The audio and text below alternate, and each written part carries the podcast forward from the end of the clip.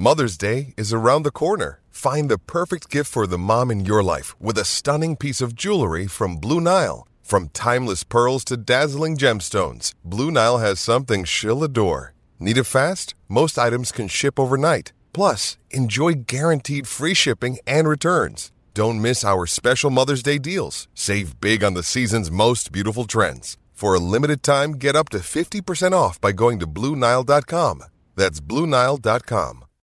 When you need mealtime inspiration, it's worth shopping Kroger, where you'll find over 30,000 mouthwatering choices that excite your inner foodie. And no matter what tasty choice you make, you'll enjoy our everyday low prices, plus extra ways to save, like digital coupons worth over $600 each week. You can also save up to $1 off per gallon at the pump with fuel points. More savings and more inspiring flavors make shopping Kroger worth it every time. Kroger, fresh for everyone. Fuel restrictions apply.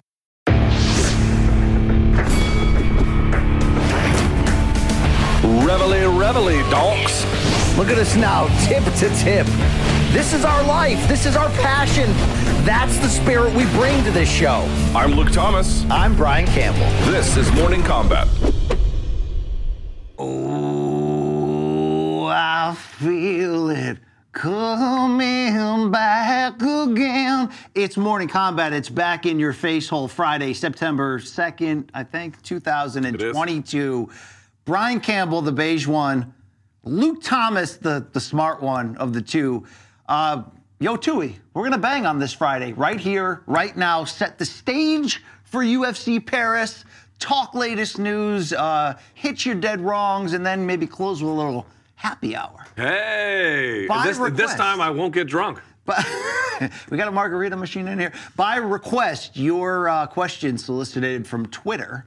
Uh, we'll have a little bit of good time to that to fill out the clock, and then off camera they won't see it yet. Resume review season Yes. is upon us. Somebody's and, and by the way, a very good one. somebody's going down. Yeah. Yeah. Well, I mean,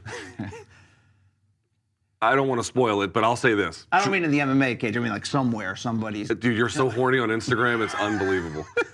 I will say this for this resume review, we have put more effort into this one probably than any other one we've ever done, which is saying something. We put in a monumental amount of work for this one, so I really hope you enjoy it. Uh, we are also modeling uh, plenty of Showtime merch right here, not just the All the Smoke hoodie sweatpant combo, but our Morning Combat merch. This hat, this sweatshirt, you can get a piece of that right now. Go to morningcombat.store.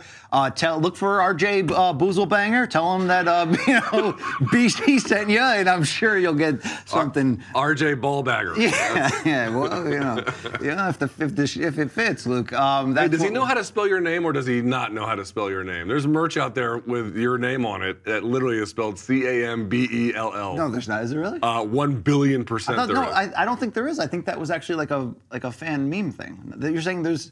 There's no, no. I, I just saw it. Like, Do I not know what's on our site right now? Do I not? Uh, I don't know. If, I don't know if that stuff's been released. I think that was a prototype. Okay. But it's definitely your name is spelled wrong. I've got some of those early, early prototypes, and I'll use them as oil rags in the garage, oh God. where they belong. Yeah. We had our own little Reebok moment. The- Yeah. The difference is we just didn't Yo, sell it. shout out to Reebok. Nobody, nobody in our in our universe got got my back in the Reebok Venom debate, which really has me pointing the finger back at you guys. Like, what the hell's wrong with you, Luke? It's uniform, it's proper, it's power, it's corporate prestige, it's Reebok. You're like, you're like, yo, let's vape to Venom, motherfucker. You know, like, Hey, they just uh, re-upped to uh, continue to whore the fighters by being the official, uh, you know. Yeah, uh, we'll get to provider. that in quick hitters today, Luke. All right. Um, all right. Uh, we also are up for a bunch of uh, podcast awards, particularly this pitch is from the World MMA Awards, which last year named us Best MMA Programming, a monster upset over the likes of Rogan Helwani, Dana White, UFC. Well, right we're there. back It's right there. in that same category, looking to defend our title in ways that Conor McGregor never could. By the way, less than a month left to vote. Less than a month. So Hit have, have you gone on there and voted? I have. I did yesterday. I did yesterday. I tapped that ass. Uh, lower third there uh, on the screen, you can hit the QR code or going to worldmmaawards.com slash nominees. There you go. Um, Luke, are you about to go public and admit that you've only been sick lately because you've been slacking on your AG1 intake?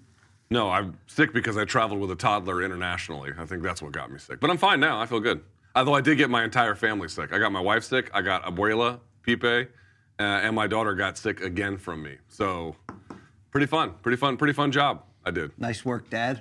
That's right. Now I'm here in the studio. I'm going to get all you bitches who are on your phones. Boy, could they go to their phones oh, faster? Oh, instantly, Luke. Hey, there's Tristan, who's looking like a murderer You know, on the end of the corner. I mean, lightning crashes and an old mother dies. Okay, that's what happens on this show, Luke. Right? And then Ashley just gets on. I mean, what, what site are you on right now? Etsy? Oh boy.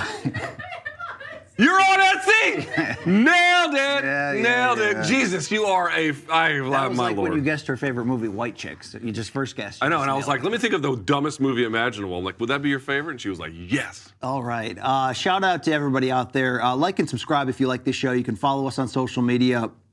I don't sit here and beg for you to subscribe, but if you have been freeloading for a while, how about you help us pump that up in the old, uh, you know? How about you? How about you prostate exam us for once, okay? Um, yeah, we'll probably figure out what that means after the show. There you go. Um, let's get into the damn show, though. Let's do it. We have some fights to talk about. We do. So let me uh, turn on my rundown here that was uh, so expertly put together and start off with topic number one. And it's a big card this weekend, a non pay per view, but a little bit of a pay per view feel, at least in the co and main events. Paris for the first time, UFC setting their feet down in France. And this is a fight night afternoon delight on the East Coast, if you know what I mean. Headlined by heavyweights, former interim champion Cyril Gane. Close? I don't speak French. Oui, oui. Uh, Don't you speak French? I took seven years of French in school. And you took years. seven years, and you can't, years. and you couldn't even order a, uh, uh, at McDonald's. Within three years, I went to Montreal ready to try out my French on St. Catherine Street, and you know you can lose a lot of money on that street, okay, and your soul in the process. People know what I mean. Um, and I, I couldn't even like order something at like McDonald's. I, I was so. In fairness, your English is also pretty limited. I was like oué la fenêtre to everybody. You know what I mean? To the yeah, okay. To Where the is the where is the what window? window? Yeah, yeah, there you go. Uh, Luke Cyril Gane, first fight since losing that undisputed title opportunity against Francis Ngannou. Close, got out wrestled. It was weird. We know what's going on here. But he's going to get this homecoming in his native home of France, Paris, against Tai Tuivasa. It's number one versus number three, Luke. We hit up the storylines on Wednesday in terms of really the, the potential of a title shot for either one if they win with this, although a very crowded division when you consider right now we don't even know if Ngannou's ever going to fight again in the UFC. We don't know if Jon Jones is going to be back in an interim title fight, a, a full title. It's it's unknown. The winner of this though is going to have a big say in that discussion. But Luke Thomas today is about what the hell does this fight actually look like? Our friends at Caesar Sportsbook not given the Aussie the respect. Plus 410 the underdog with a five fight win streak Tuivasa, all five by knockout against the minus 520 Cyril Gane. Luke, no one's, no one, there's no fooling around here. Gane's a horrible stylistic matchup for Tai Tuivasa. He really is. This is a uh, this is a difficult one to win. If you were just sort of pinpointing, what would ha- Tai Tuivasa have that you would say is a likely path to victory? He's got big power. Okay, as you mentioned, on a super hot streak, and I think really kind of coming into his own, 28, 29 years old, whatever he may be, and that's all good and well. But in terms of like what he could lord over a guy like Gane, it just doesn't immediately appear quite clear what that could be. And here's why we say that. Um, Richard Mann at Fight Metric put these stats together. We kind of knew this to be true, but the numbers really kind of tell the story in a way that's important. Cyril Gane has a positive plus 2.56 striking differential. That means in terms of his strikes landed versus strikes absorbed, he has a positive differential at 2.56. That's 12th among all active fighters, period. Okay? The reason why that's important is because if you look at his peers who also have a very high number like that, the vast majority of them have it from control positions. Somebody like a Khabib who grabs a wrist and then really delivers. That's why there's these huge gaps in the number. But that's not what Cyril Gane does. Cyril Gane does 90% of his striking in that way, quite literally 90% at, at range. His range management, his timing, his entries, his exits, his feints, it's a nightmare for the rest of that division to handle. And so if you're a guy like Tai Tuivasa, where he does do good work in the clinch, BC, and especially if he can get you in the clinch up against the fence, like what he did against Derrick Lewis. He's got monster power. He's surprisingly athletic. And in that space, he can do good work. But A, getting to that position is going to be difficult. And oh, by the way, BC, Cyril Gane is very good in the clinch as well. It's not to say he, dunk a basketball. and he's and he's athletic and shit. Yeah. It's not to say that you you can dismiss a power puncher like Tai Tuivasa. That's not the argument. But if you're asking what's the realistic path to victory, I don't know what that is. Well, here's what's interesting. I'll give it to you. It- it- it's as bare bones and basic as possible. The realistic path for victory to Tuivasa, who I know a lot of you are going to say we're disrespecting. We're not. We just didn't think he was going to upset Derrick Lewis to take a major step forward.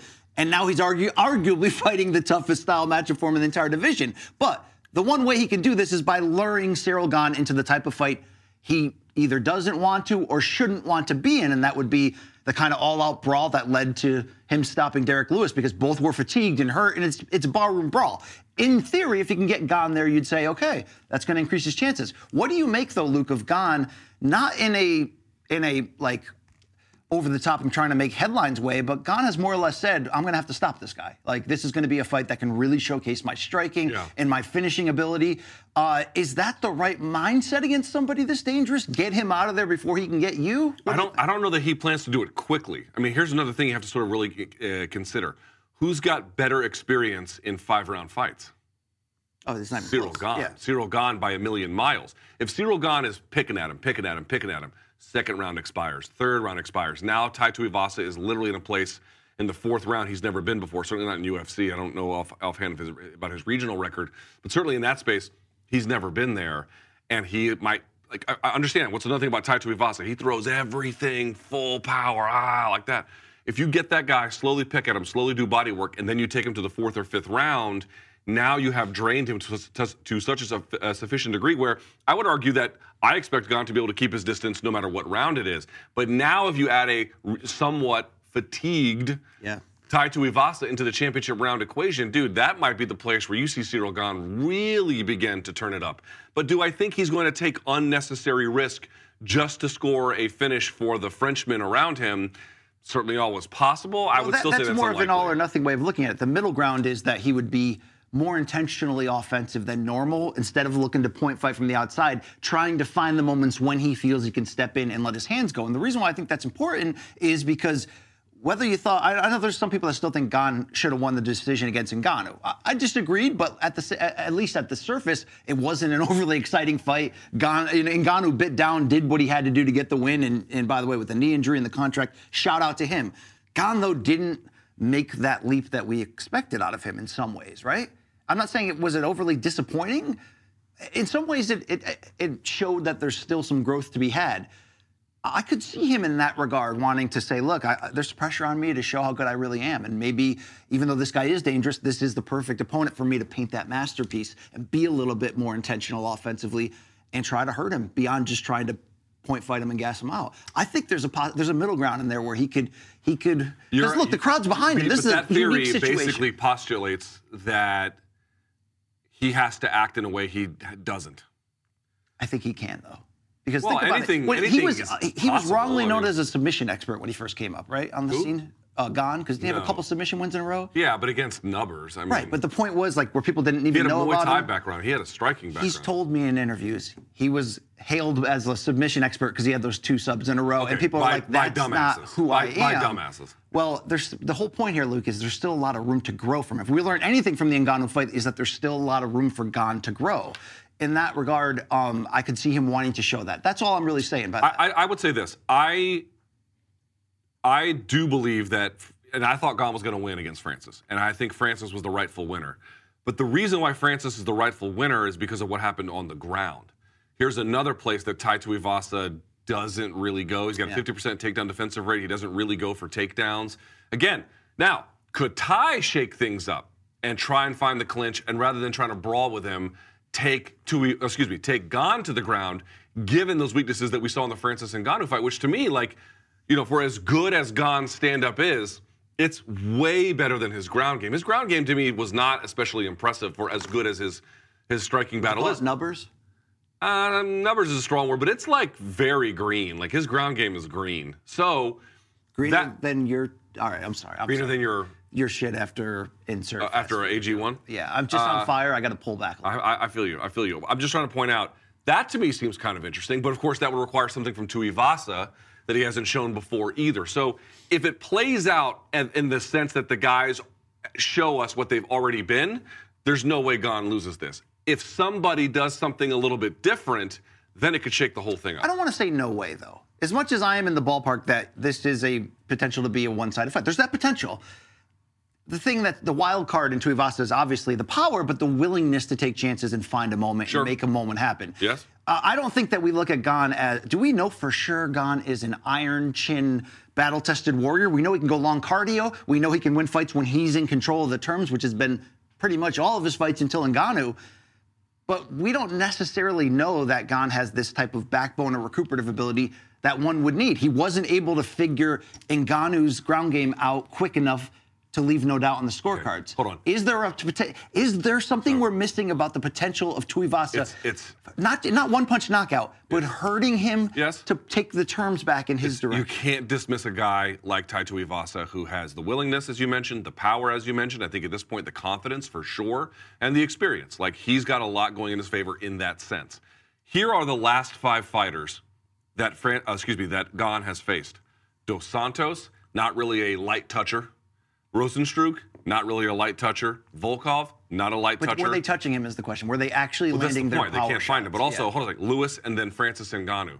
He, you're talking about arguably the five heaviest punchers in that division, not including Stipe, and they could barely land a glove. So the answer is that we don't know. It's certainly not his fault.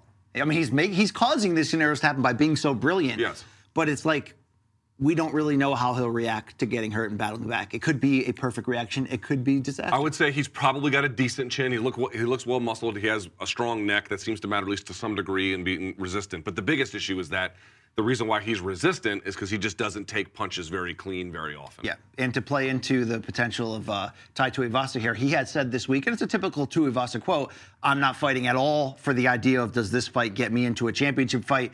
I'm fighting for the money. I'm fighting to feed my kids. I really don't care about the title at all. I want to make fun. I mean, that's where he's at.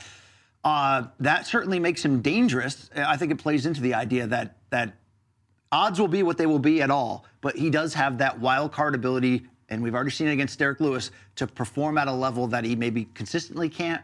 Or, or look, there, there's that possibility. He's going to be fun to see going in there and trying to swing big. So let's go back to the backdrop of Paris. Will this matter at all in this fight? The first card for the UFC in France. I mean, well, you know, hometown guy Bon Gamin is in there to kick some ass. Does that matter? I, I do think it will matter. It's again, it's really hard to say exactly how the French and the French media are going to interpret this. That's another part too. Like, now, if you're an American, you take this for granted. Like UFC will hold an event, and you might hear a couple of people who you know don't pay attention or sort of naysay it. But what you may not realize is, you know, 10 years, not quite 10 years ago, but maybe 15 years ago, if the UFC had an event, there was like major publications that would write really dismissive stories about it. And there was something to be said about the UFC having to overcome that, not just UFC, but all of the MMA industry, and they did in large part. France seems, at least from the public attitude, something closer to what that is. For again, I, and I, I, I'm, I'm just guessing here. I've not been to France recently to to say anything, but from what I can tell, based on what people are saying, it does seem like that there's this groundswell of enthusiasm among the consumer base and the various folks in charge of media and or columnists and or you know that that sort of sector of the of the of their nation is still a little bit dismissive of it. So you know, it's hard to say. It's because did you see Tai Tuivasa was asked about, well, isn't the sport really violent? What do you say to the critics? That was answering, uh, you know, French media Right, who were right. expressing some of these criticisms. That's just a 15 year ago thing. So, like, what can we really expect in that environment? Hard to say, but I do think this feels different to me when, than when the UFC went to Germany, which felt very slow, very small. They didn't really have a lot of German stars to hang their hats on, Besides Hasselhoff. And his dripping burger. He's a hero out there. He's a sex symbol. In Uh, but the, you see what I'm trying to say? wrong with that here, country? here they have a very different scenario where they've got a big event with a big French star who's already made a bit of a splash in that market, and they're using that to like really roll this out. I think it will be. I think it will be bigger than that. I mean, I'm not again not to dismiss the danger ability of Tai, but they are giving the hometown boy a chance to come back, get a big win that would put him right back in the front of the line to fight. In theory, the winner of whoever fights for the full championship, but obviously, if Jones fights Stipe Luke, and and and if Francis isn't ready physically, like we don't really know where Francis is at, right? Yeah, it's a big question mark. I mean, he's that that, that you know he had major uh, reconstructive surgery on his knee. He's been out for a while, and I certainly consider him the class of the division, given the way he beat uh, Cyril. But the questions about what state he's in and what it's going to look like in the next chapter, I think, are very relevant and very unknown. Do you think he will answer's end up re-signing with the UFC because maybe they throw in a few more bucks without needing to get on paper that he can box Tyson Fury? See, here's the thing. This is what someone asked me this the other day, and I, this is the way I'm thinking. Tell me what you if you agree with this. When he was in the ring with Tyson Fury, what was that after the Dillian Whyte fight? Yes. something like that. You thought, holy shit, dude, Francis is gonna clean up and make money. But now that things are kind of settling, and there's a little bit of talk about Fury and Usyk, and, and I saw him commenting about the return of Deontay Wilder because he's he'll be fighting Robert Helenius soon. If you're Francis and you're looking around now, do you really want to walk from UFC for a wild card like Fury that may never pan out? Now, if it pans out, you hit the lottery for life. Yep. But if you leave UFC and that doesn't pan out, yeah, I guess he could fight Wilder or something else and make some money, but it wouldn't be nearly as big. Are you saying that if he made this power move that would force him to leave the UFC chasing that one career-defining payday, which like could be insanely big, do you think he can make enough in other MMA organizations to justify taking that chance? No, no, that's the issue. And he's also like 35, which you don't want to panic because not only is he an athletic freak of nature, but that's you know it's still prime for heavyweights. So This is this is the issue. It's like, dude, what could and I'm being I'm not trying to be hurtful here, but like what could Bellator or PFL in terms of a business opportunity actually offer Francis that he could get commensurate money with a better UFC deal, which again is still limited, but is still a function of their pay-per-view returns. What if they offered him secrets from the smart cage? well, you, uh, free Uber Eats for life because of the smart cage. So here's my point. Do you take a risk on Tyson Fury, which again is a, I mean, you will make so much money doing that. But if you don't get that, what else have you lined up? The UFC path to me, if they come up with their money a little bit, seems like the more secure option. Is there any chance a Tai Tuivasa victory could get him Jon Jones, even if a title wasn't in part of it? I say that because Tai was asked this week a lot about Jon Jones, and he gave the quote Jon, Jon DM'd him. Did you see that? I haven't seen that, but Yeah. I, I say Tai was respectfully always said, "Look, I think Jon is like the goat, but I also think I, I could go in there and knock him the hell out." So um, it, that would be a monster fight, especially if that was Jon's debut. Like th- that would almost be the smarter way. Debut, like I always thought Jon was going to come back to heavyweight and debut against Brock. I thought that from even up until last year, I thought that was still possible, right? Because that's sort of the perfect. We're going to make a shit ton of money and Jon will win spectacularly, right? Yes.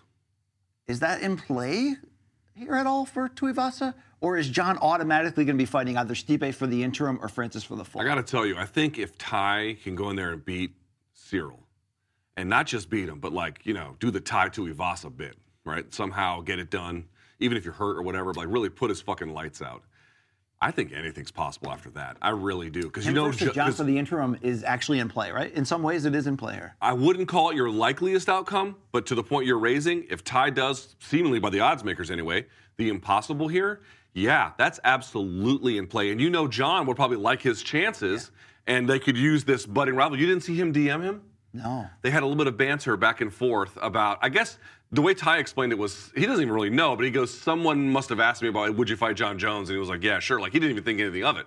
And then Jon DMs him, like, yo, keep training, blah, blah, blah, blah, blah. We'll see you down the road. And then Tai is like, you know, Tai doesn't give a shit. He's like, yeah, whatever you say, bitch, blah, blah, blah. and they had this back and forth, and then eventually Jon just blocked him. But Tai published it. We did Uh, Luke Thomas. uh, yeah, sort of. He tried to block him. But the point I'm trying to say is, well, he hasn't ever blocked me, actually, which is kind of weird. But long story short, uh, there, he posted the, the DM discussion. You could absolutely turn it into something if Tai can get what would be easily the biggest win of his yeah. career. We thought Derrick Lewis was the apex. But if you go and you beat uh, Cyril Gane, forget it. That's a whole new ballgame. Dude, That, that would be a monster fight for the interim title. Jon Jones against Tuivasa, who's you know the people's superhero. That would be Amazing. That would be and wild. you could put that on several different continents, too. That fight's big enough. yeah, you can you can do it from space.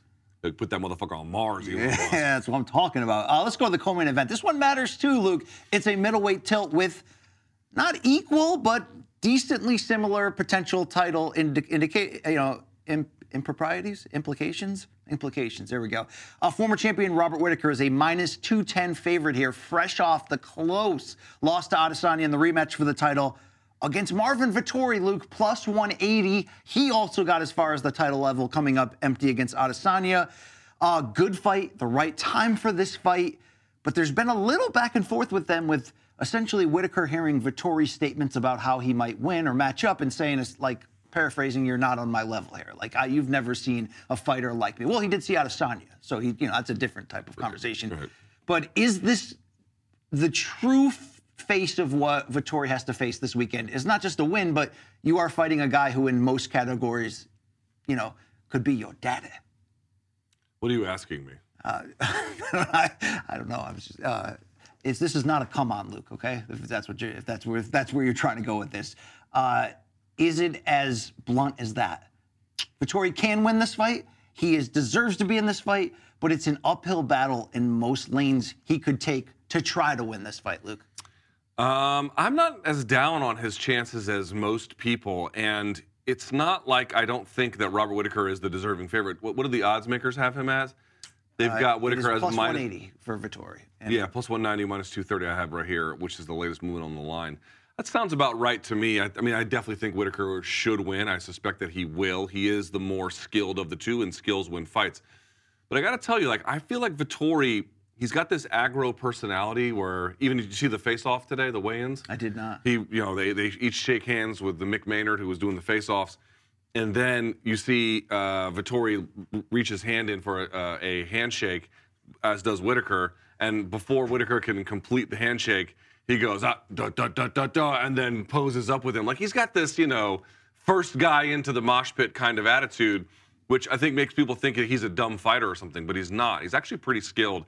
He's actually the more physical, I would say, of the two. Now, of mm-hmm. course, Robert Whitaker went 10 rounds or whatever it was with Yoel Romero. But wouldn't you say Whitaker's lack of physicality, like in places like the clinch, that maybe those were areas he could have tried to one up Adesanya better? It's Kaley Cuoco for Priceline. Ready to go to your happy place for a happy price? Well, why didn't you say so? Just download the Priceline app right now and save up to 60% on hotels. So, whether it's Cousin Kevin's Kazoo concert in Kansas City, go Kevin, or Becky's Bachelorette Bash in Bermuda, you never have to miss a trip ever again. So, download the Priceline app today. Your savings are waiting. Go to your happy place for a happy price. Go to your happy price, Priceline. Another day is here, and you're ready for it. What to wear? Check. Breakfast, lunch, and dinner? Check. Planning for what's next and how to save for it? That's where Bank of America can help. For your financial to-dos, Bank of America has experts ready to help get you closer to your goals. Get started at one of our local financial centers or 24-7 in our mobile banking app. Find a location near you at bankofamerica.com slash talk to us. What would you like the power to do? Mobile banking requires downloading the app and is only available for select devices. Message and data rates may apply. Bank of America and a member FDIC. That's just I the problem is that Izzy is so um, defensively squirmy in those positions. It's really hard to to So get. would we agree that in some ways, Whitaker is Colby and Adesanya is Usman? in some well, it's a, there's a question about how good Colby is. To me, there's no question about how good Robert Whitaker is. Like I think is- he's an all-time great who just happens to have an, uh, a real potential goat on top of him. Yeah, he's something like Cormier to That's is, the is, better is comparison, Jones. Cormier something and like I mean, that's you know I, that's not quite right, but there's something to be said for that. So I think he's that good. I think he is ex- exceptionally talented. The only thing I just want to say, the only thing I want to point out is, dude, Vettori is sneaky. He's sneaky. His game is a little conventional. I understand he doesn't have all the tricks that Wh- Whitaker does. Again, Whitaker should win this fight, but Vettori is also young. He consistently works his ass off. He gets better fight over fight. You can see it. Can he be a finisher on this level? Because that's the thing. That's that been the, so, so that's one of the things that's holding him back is his finishing capacity, which I think against Whitaker, you know, doesn't give him a lot of room for error. He needs to insert more like lethality to his game, and so for that reason, I'm going to pick Whitaker here. But I, I want to be clear, like I would be very surprised if Tai Tuivasa won. I would not be all that surprised if Marvin Vettori shows us a new gear here. See, maybe I just somehow ended up worshiping at the altar of Robert Whitaker, but I would be very surprised because my first question would be was it a Whitaker injury? Did his chin go out overnight? I don't see the path to victory. I don't see a potential clean, you know, unanimous decision here. Well, how about this? If he can't get the takedown, then I would be surprised if he beats Whitaker. That's my issue. But he's good for two takedowns per 15 minutes. This is a 15 minute fight. By the way, I- I- the fight should be five rounds if you ask me, but whatever.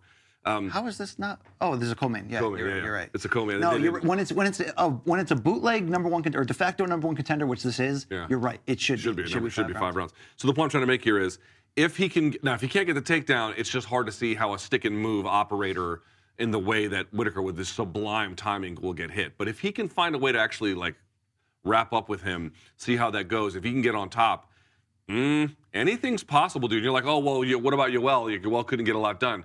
Yoel doesn't have. Yoel had major athletic ability, obviously, and he had good takedowns, but he didn't really have good control at all. He didn't have very much meaningful ground and pound, with the exception of a few fights like the Machida one and some other ones he was very loose with the control. That's why Whitaker was able to, he got thrashed a little bit, but was able to survive and then ultimately defeat him. Vettori doesn't have that same wrestling ability, but his control all the way through is much more um, succinct, I would actually The say. thing is, I, I don't see areas where even if Vettori has a run of getting takedowns, that he's going to be able to get off the type of ground and pound cleanly that would make those long-term and advantageous use of his own gas tank. the fact that he's, what, 28? Yes. That doesn't give you pause about his ability to get better between fights. This is not a 33 year old guy where you kind of are who you are at that point. You can switch things around here or there. At 28, you're still making big leaps. Okay, well, he's going to have to make that big leap. Yes, agreed. 100% agreed. Like, like when Cannonier arrived as a heavyweight, the power was frightening, but his ability to, on the job to become a very good boxer allowed him to get to the title. Totally true. If if what Vettori has for Whittaker is what he has shown us, it's not enough. Okay, okay. I'm merely saying, you know, be careful pigeonholing these guys. You know, we won't talk about, it, but the resume review that we did, you go back and look at this guy, the career he was in at age 26, you're like, my lord, like he wasn't even close to his full potential at this point. So. I just want to point that out. Whittaker should win. Whittaker's the better fighter, but mm, Vettori is a little bit disrespected. Luke, is there a uh, car? Is there a? Oh, by the way, I think it's going to be a decision. I think it's going to be one of Probably, those hard-earned. Robert Whittaker three-round decision. By the way, let me ask you this: What if what if uh, Whittaker goes in there and finishes him off? That's like uh, that's people. This is what I'm talking about with Vettori, dude. Vettori is a rock. He's a rock. Imagine if Whittaker goes in there and just polishes him off. That would be fucking impressive. That would be huge. I don't want him to go to 205. This is his division. Like, if I'll tell you this much: if Izzy, uh, how about this much? If Whittaker goes in there and and like demolishes Vettori, like puts him on skates, I want Whittaker to get the winner of P- Pereira or Izzy, like for sure. Even if it's a third fight with Izzy, I would I would love to see that one for sure against uh, Pereira as well. All right, all right, I'm with you on that. Luke, when you look up and down this fight card the rest of the way, uh, we're not going to lie, it's not loaded. We got loaded we- with some French We hit some um, some storylines on Wednesday regarding everyone from Dick Rico to New Mansa, Luke. But what is the most important fight after the co-main and main here? It is the uh, new Mansa fight. It's the Nassourdine Imavov taking on Joaquin Buckley. So the French actually wrote me after what was it Monday or Wednesday show. when you say the French, you mean the government or the? Yes, the uh, yes Macron. he, he emailed me. Uh, no, there's some French MMA fans messaged me, and they were telling me that this fight is in this place for a very particular reason. That it's going to air on some French channels or whatever, which one it is, and they wanted this fight. Um, in particular, located at prime time on over-the-air Wow. French television, which is why they put it where they did. So that's why it was so low on the card, because you would imagine, like, given the stakes, That explains a lot. Yeah. yeah. So that's why they did it. It's like when they have, it's like having a main event for the prelims for some kind of thing. It's sort of like that. In any case, it's a middleweight contest, and both of these dudes are absolute beasts. In the case of Imavov coming in off wins over Heinisch and Shahbazyan, and in the case of uh, New Mansa, dude, I was surprised. I thought Daria was going to give him a, a, a hard time after the fight with uh, Razak Al, Hassan. And dude, he, Buckley looks he looked fantastic. I in think he's putting fight. in the work and it's showing. Like, Yes. Like, and I don't mean cardio or whatever. I mean like the work to to f- refine his craft. Yes. And it's and it's growing. He it, it's he's getting your attention with the win streak. We know what he can do in terms of a you know crazy knockout. But he's got to be able to completely manage a fight on his terms and start taking over guys. And this would be the time to do that against an opponent this dangerous. Like you get this win, you're you're officially for real, right? And Imavov is high octane striker in terms of least volume, landing 4.29 strikes per minute. Buckley just 3.74. That's not low, but it's not as high, obviously, as his opponent. How about this? Strikes absorbed per minute, 2.23 for Imavov. So he has a uh, a more than two integer uh, positive differential. That's very high, taking on just a 3.42 Buckley. Buckley has a positive differential of about 0.3. So they've not faced the same opponents, so it's not all the same. But I'm just trying to point out, Imavov is a real threat to Buckley. Does different things. Again, higher volume, a little bit more efficient, better defense. So this is going to be a real test of Buckley. But Buckley, by the way, uh, somewhat underrated as somebody who can mix it up in the grappling and wrestling department as well, and probably the heavier-handed of the two. Plus 210, Joaquin Buckley, minus 250, Imamov, Imavov. Imavov also a submission threat as well. He can be at times. Ass So- fight. Uh, you, you're going to tune into Air Jordan here, Luke? Yes, he's good as well. Uh, obviously have a lot of respect Charles for Jordan him. versus Nathaniel Wood. Nathaniel Wood, previous bantamweight, coming up uh, to uh, featherweight for this contest. Jourdain, I thought gave Burgos. You could you could maybe squint and argue he beat Burgos, but at bare minimum, certainly in that last round, he gave Burgos everything he could handle. Right back on the horse. I do like this for him. Uh, obviously speaks French, even though he's Canadian. So um, probably good for media over in that side of the world as well. This is a great fight. Uh, um, on top of that. Too bad Tom. By the way, I was wrong. Fares Ziam is not the dude who was yeah, shouting out. people uh, are upset about that, Luke. all right. Well, I, I fucked that that up. you Sorry. villainized this man. I, I apologize. It's not. That's not the guy. It's uh, a different one. So, uh, and by the way, uh, Figlak, for folks who may not know, devastating body puncher from the regional scene. Uh, I know this is his UFC debut. I saw some stuff on social media that folks were hyping him up. I took a look at it. Uh, looks like he could be an interesting, an interesting um, addition All right. uh, to the UFC roster. Keep my eyes open. This is what a 3 p.m. Eastern main 3 card p.m. main card start. Yeah, I think right. they were targeting around 5:15. The main event would be uh, prelims. I don't know, 11 a.m. I don't know, noon, something like that. Why yes, don't you and we will have a post-fight show. I will be doing one. Do you feel like Tom Duquesnoy just missed the window, man? If you're going to come out of retirement, this would have been the night, right?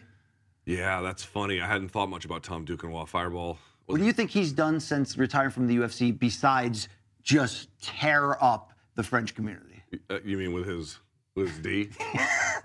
with his Throw some? D's Yes, on that bitch. Yes, Uh, probably just that. Just probably that, just that. It's, it's probably kept his time occupied. that's called a victory lap right there, right? I know. Can you imagine looking the way he looks? It just must be. It must be nice. Uh, who do you have a working top three of your favorite French-born people of all time? I'm going to go Andre the Giant, number one. right, right. Favorite French-born? French-born, yeah. P- uh, Picasso is he? even Uh, my French? brother. Oh, that's right. My That's brother was born in France. Does your brother watch any combat sports? Uh, he's a casual. He's a casual. You know who his favorite fighter is? Lyoto Machida. I was going to say it's going to be a thinker. Yeah, that's what it's going to be. A thinker. My brother taught me how to play chess. He's very good at it. Do you think your brother will ever appear on any MK vehicle under any circumstance? Under any circumstance, yes. Like, could I get him on Zoom for your 50th birthday, Luke? No. No. No, you couldn't. Okay, thank, thank you. Thank you to the Thomas family for I, I can't say this enough. Like, People think I'm doing a bit. They don't like me. All right. They uh, think I'm a failure. So there you go. uh, Luke, we're going to go to uh, topic number two, Let's do that. unless you got more UFC to talk about here. UFC. In the French. Uh, You skipped, by the way, the uh, Argentine on this one. then let's talk about it. Who are we talking about here? Stephanie Egger taking on Eileen Perez. Eileen? It's spelled. It's pr- pronounced Eileen, uh, but it's spelled A the Island boy, right?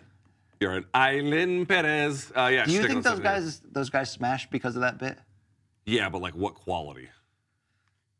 I, I mean, can you if they- imagine you meeting someone and be like, "Wow, you banged one of the Island boys"? Like, I have I have no respect. What if them. you found out that they were ambassadors of like a BBL appreciation club? They were like the, the founders of it. I'd mitigate my opinion a little. bit. All right. Uh, yeah, I'm also going to be watching out for uh, Alessio Di Chirico against. Yeah, uh, look at Roman look at look at this zero right here, Jake. Just Hey, chewing his nails, Dude, Jake is an artist. Jake farting, on, is, farting on himself. Yeah, yeah. That's Jake von Amsterdam there from the uh, the coast of Canada, born and raised there. There you go. All right, uh, let's continue this to the weekend in boxing, Luke. Not a huge Our one. MK audience loves boxing. per se, but there's a couple things to talk about. Let's start off first um, with the big one. Sunday night, look, a Sunday night pay per view. PBC on Fox offering us a heavyweight tilt. That is interesting. Luke, is it 74.95 interesting? There may be a debate for another day, but Andy Ruiz Jr. will enter as a big favorite, minus 400, when he takes on the still dangerous, supposedly 43 year old Luis Ortiz, plus 290 for the Cuban heavyweight, whose only losses remain knockouts against Deontay Wilder in fights that he was either winning or, you know, right there on the scorecards. But Luke, Luis Ortiz, even though he's got a couple nice wins to get here, including Charles Martin on pay per view, took damage, got dropped twice in that fight. He's not what he once was. No one knows his age, but he's still got a punch. And Andy Ruiz can be. Andy Ruiz looks like he's in good shape. He dude. can be inconsistent. So you want to start with the Andy shape because we yeah, got a video. I do. I think that's the. I think that's the thing our fans will remember. Can we most. throw to this promotional video that Andy Ruiz put out during a Fox TV, uh, you know, promotional ad here for the fight? Uh, they've been calling this the Alex Jones body, Luke. because he's still kind of kind of chubby. But like those But are look at the those- abs. Those are abs, I think. Yeah. Luke. So look, he's worked, and if you want to ask yourselves like, what's at stake here? To be very fair, Deontay Wilder's going to fight in a separate PBC on Fox pay-per-view against Robert Helenius. Fox has been wanting to match these two together from the beginning. That's still a big fight, Deontay Ruiz Wilder, Wilder? versus versus uh, Ruiz. So for Ruiz, there is reason to get in this kind of shape. So what does this dedication do for your expectations of who wins this fight? I, I'll say this: I think that Ruiz, when he has looked at, in his better rounds and his better fights, it's when he has been uh, it's hand speed, hand speed in combination, and foot speed to an extent actually have been the hallmarks for a guy this big who can do a lot. And if he's that slim, which means he's got offense later in the fight, uh, which means he's actually been in the gym practicing his craft, which means he can maximize the skills, the physical attributes that will that have carried him to victory in ways, and, and you know his best attributes again, the hand speed. I, I have a lot of confidence. Luis Ortiz is slower anyway, a little more plotting anyway, and probably a little more thoughtful of a boxer, shot for shot, exchange for exchange. He's obviously Cuban and sort of thinks things through. Andy is a little bit more uh, kind of in your face with the hand speed. But I think, you know, I don't really know where Luis Ortiz is in his career anymore. He's much older. Andy is still pretty young. Andy has decent firepower. And again, I can't say it enough. His speed for a guy that size is remarkable. And if he's in shape, it should be really good. He might give old Ortiz some serious Well, problems. look, Andy has not been overly active since upsetting Anthony Joshua in 2019 to win the title as a late replacement And and, then blowing up in in weight and losing the rematch. But we did see him on pay per view against Chris Arreola. And Luke, even though Andy came back in pretty good shape, and even though he won that fight in the end, he got dropped in that fight against an Arreola that we were like, is he too old to even Joshua dropped him in the first fight, too. So that I think entertainment wise, even if Andy Ruiz is the is the more prime product that still has more left in the tank and probably should win, even if they get wild and trade knockdowns. Luke, I kind of feel like they're going to get wild and trade knockdowns. So entertainment wise, like, look, should Luis Ortiz and Charles Martin have ever been a pay per view? Like, under no circumstances at all. But the fight was actually pretty damn fun. So there's a couple things on the undercard worth talking about. I will in a second. How does this end? Does this end in an Andy Ruiz like resurging knockout win? I think it ends with him winning like eight rounds to four or seven rounds to five. See, he's not a big puncher, even though he stopped AJ. It took him a while after hurting him. Yes, it did. Although he, he is a favorite, but again, this is boxing, where he's about a minus 350, minus 400 favorite to about a plus 275, plus 290 for Luis Ortiz. That sounds like a lot, but in boxing, that's pretty narrow odds, actually. But I think that's right. I think I give him the slight edge. I think I just think I just think his resiliency and his work rate, I think that will carry the day. Do you think Luis Ortiz with a win could get himself a third Deontay Wilder fight? I fucking hope not. I fucking hope not. Uh, this fight will be wild. I think you got to like Ruiz. I don't think he's going to necessarily stop uh, um, Ortiz because even though Ortiz, it surprised us that he went down twice against Charles Martin. And no, he's not as quick and elusive as he was in even the Wilder fights. Um, he's got a good chin though, and he's and he's tough. I mean, okay, so he's Luis got Ortiz? Yeah, like Wilder eventually got to him, but Wilder landed freaking bombs on him, right? And also, Luis Ortiz rocked Wilder badly in their yeah. first fight as well. So I think Ortiz is going to fight to the end unless he gasses. Um, but I think this could be sloppy and it could be a lot of fun. Uh, And it's on Sunday night, as you mentioned, not, Yeah. not Saturday. Sunday night fight. a lot at stake. Uh, Andy Ruiz shouted you out in the media. He said, uh, I wanted to let Luke Thomas know my goal in this fight is to become the first heavyweight champion of boxing history with ass tats. Did he shout me out? He That's was like, really, that's very like, nice. shout out. Luke Thomas Yeah. for this motivation right there. Luke, the co-main event gives us uh, the No one is more traumatized by the tattoo convention than you. the ass tats. Yes, yes. It's it's it's just so unnecessary. No, it's not quite uh, the opposite. It's actually quite necessary. Look, Isaac Super necessary, Pitbull. Cruz is on, is continuing his comeback trail from that close pay-per-view loss to Tank Davis, in which, look, he didn't do bad, Luke. And on a late notice, he came in there and kind of had moments. It was a close decision win in the end, right? The Tank fight. People forget that. Mm-hmm. He's going to take on Eduardo Ramirez, a plus 475 underdog against the minus 750 Cruz. But Cruz is talking about, hey, if I win this, I want Tank again. Is there an appetite for a Tank rematch? No, not right now. All people want out of Tank Davis, and I don't know if it will happen, but all people want right now is that Ryan Garcia Yes. fight. Or Haney or somebody Or in, Haney, that, some- in that. somebody who's got a big name. Cruz, we've talked about Cruz on this show a number of times. If you've not seen him, little short dude, doesn't have a big mouth, but he is an absolute dog. In fact, I think his nickname is Pitbull. He is a come forward, heavy handed fighter. He goes to the body, then upstairs. He swings for the fences. He's exciting and he's dangerous. He's actually pretty good too. But But all eyes right now are on getting Tank Davis a marquee name, which Isaac Cruz is not. Right, because uh, you know I enjoyed the Ro- Rolly Romero Fest, but you know the critics are saying, look, it's another sort of like fun fight. We want to see you against the very best. I hope one of those fights can be made. Luke, we would be remiss if we didn't mention our Showtime colleague Abner Mares also returning. He's been off for four years with multiple eye injuries. He was going to come back in 2019 against Tank Davis, by the way, and then had a detached retina leading into that fight. He's coming back at age 36. He says, not for the the glory. You know, he said the money's good, but that's not the thing. He just wants to prove to himself, Luke, that he can come back. Last time we saw him, he fought. Uh, I thought he had a case to win this. It was a rematch with Leo Santa Cruz, another fight of the year candidate, as their two fights were. He lost a close one. We haven't seen him since. He's taking on, I believe, uh, is it Moises Flores? I forgot. I don't have the name in front of me. A guy who's pretty good. It's going to be a lightweight fight. What do we expect out of Abner here? I don't know. I, you know, we, by the way, when you say Showtime colleague, it's like, well, he's with Showtime. Uh, I don't know if we're his colleague exactly, but I would say that, um, you know, that eye injury also looked pretty bad to me. If I can just be honest with you, it looked bad, and I certainly I'm not going to sit here and make fun of, fun of him for it. I mean, the guy sacrificed everything in his career to uh, to be successful, and that's the scar that he has to live with, so to speak but I don't know what that means for his competitive boxing ability. Um, he, if you- I remember when Abner Mares didn't have an eye issue; he was just you know looked sort of like a regular dude, and now the eye is kind of all askew. Three division champion. He At was his- very good. At his he peak, he could good. mix up the boxing and the punching. The second half of his career, he was more of a fast-paced, like skilled brawler. Um, it's going to be a fun fight, regardless. I hope for his sake he can get out of this what he wants Yes. to, Luke. Yes. I wonder. I mean, if he looks spectacular, people will want to fight that name. Yes, that is for sure, For sure, For sure that Uh, for sure that's true. But you know, I mean, I'm not a doctor. I don't know what his condition is. If the commission has licensed him and, and looked at it, and there's a good Oh, reason. he had to go through extensive testing with the Fair enough. So that's something. But it, I, I, you know, am I am I skeptical that this is a thing that he can do again in the way, certainly the way he did it before?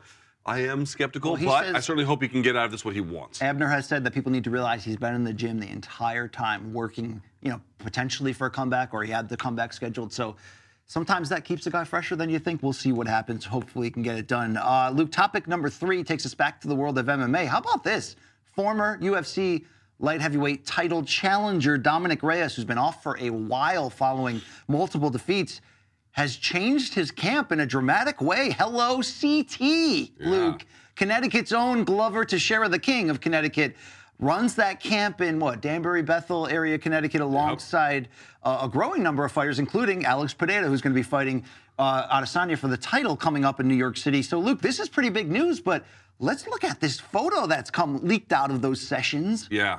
in which Dom Reyes is posing with one Alex Pereira, Put that full screen, Corey. former Glory King. Dude, look at that. So just to let everybody know what, what we're staring at is that Reyes is the light heavyweight, Pereira's the middleweight, Yeah. yet they look two divisions apart in some ways. I mean, he looks like he's standing next to a heavyweight. You know, that's Mm-hmm. insane how big uh, Pereira looks. Now, I didn't know it was Pereira at first because it's he's, so, fucking big. Yeah. When he cuts down, he's so much like Yeah. refined and thinner and, and you know. Uh, here's what Dom Reyes says: "Quote: After much deliberation and prayer, I've decided I'm going to be doing my next camp in Danbury, Connecticut, with uh, Teixeira MMA and Fitness. What coach? Uh, what's this guy's name? Fernelli Feliz. Yeah, Fernelli Feliz Sr., he's the ex-boxer. Yeah, what he's done with Glover Teixeira is a testament to the dedication and detail and his ability to maximize the individual fighter's personality and abilities. The environment the coach has created is one of the best of uh, I've honestly seen. On top of that, I'm blessed to be surrounded by so much talent and knowledge. Glover has a vast well of UFC and MMA knowledge. His toughness, grit, and character, it's awesome. Alex Poatan Pereira, his size, strength, speed, and work ethic and overall ability is second to none in the You're middleweight gonna division. get really good if you train with Pereira. And uh, he just keeps going on and says a bunch of good things. So yeah, he's going to be up in Danbury on this side. Of the, and I got to say, like, I don't know exactly what he was. Um, so initially, uh, Reyes was a guy with uh, Joe Daddy Stevenson, Yes. And he. I thought he. Again, I keep saying it.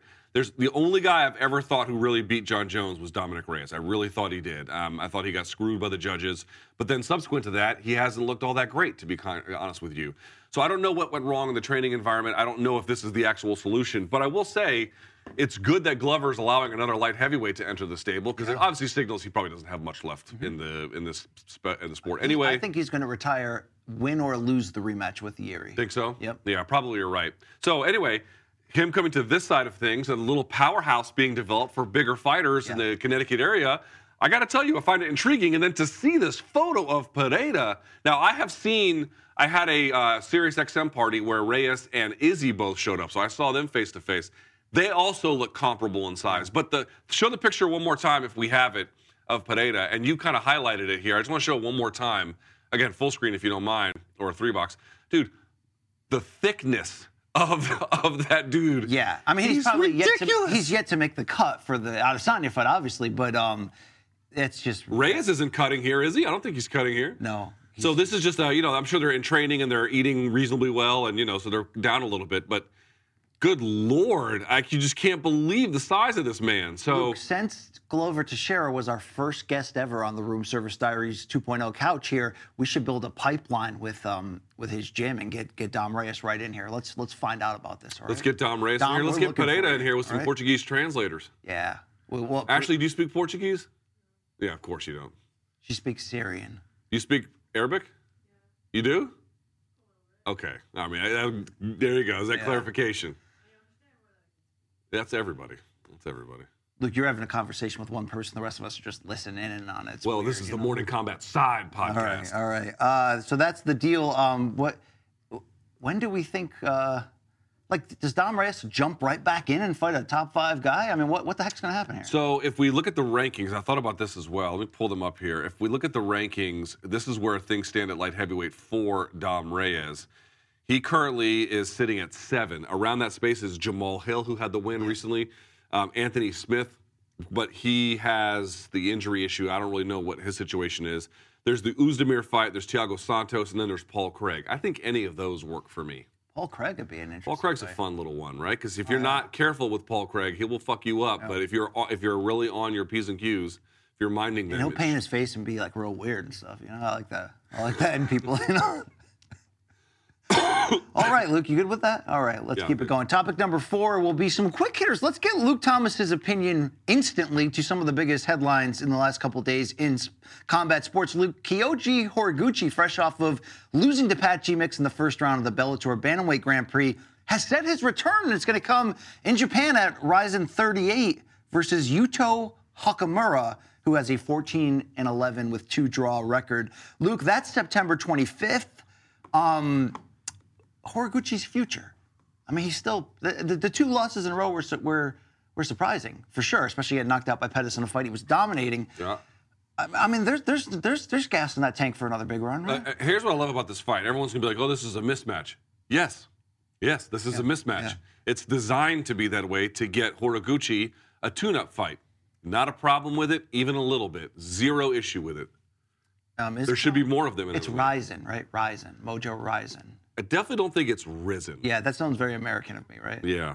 Um, all right, Luke. Maybe it's DAZN. Speaking of that same September 25th card for Rizin 38, uh, Floyd Mayweather's going to be boxing on that card, Luke. His opponent is Mikuru Asakura, MMA fighter, Uh, or Muay Thai, right? Yeah, I've not really paid any attention. Well, look, they did a face-off to promote this fight a month out, and things might have gotten testy because Floyd's bodyguard had to jump in and regulate. He mounted up here, Luke. All right. Regulators.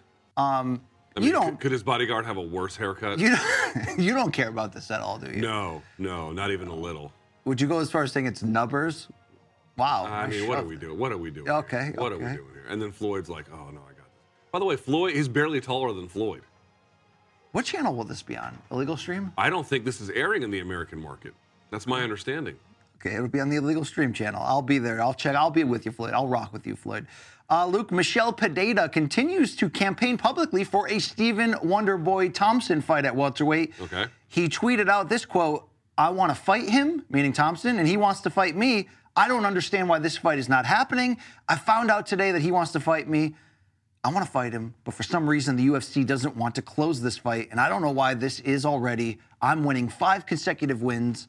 All my fights, I've always have a great performance. I deserve this fight. End quote. Pereira.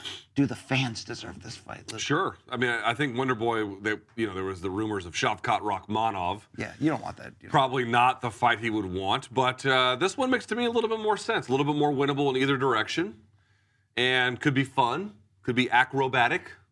Could be uh, crazy.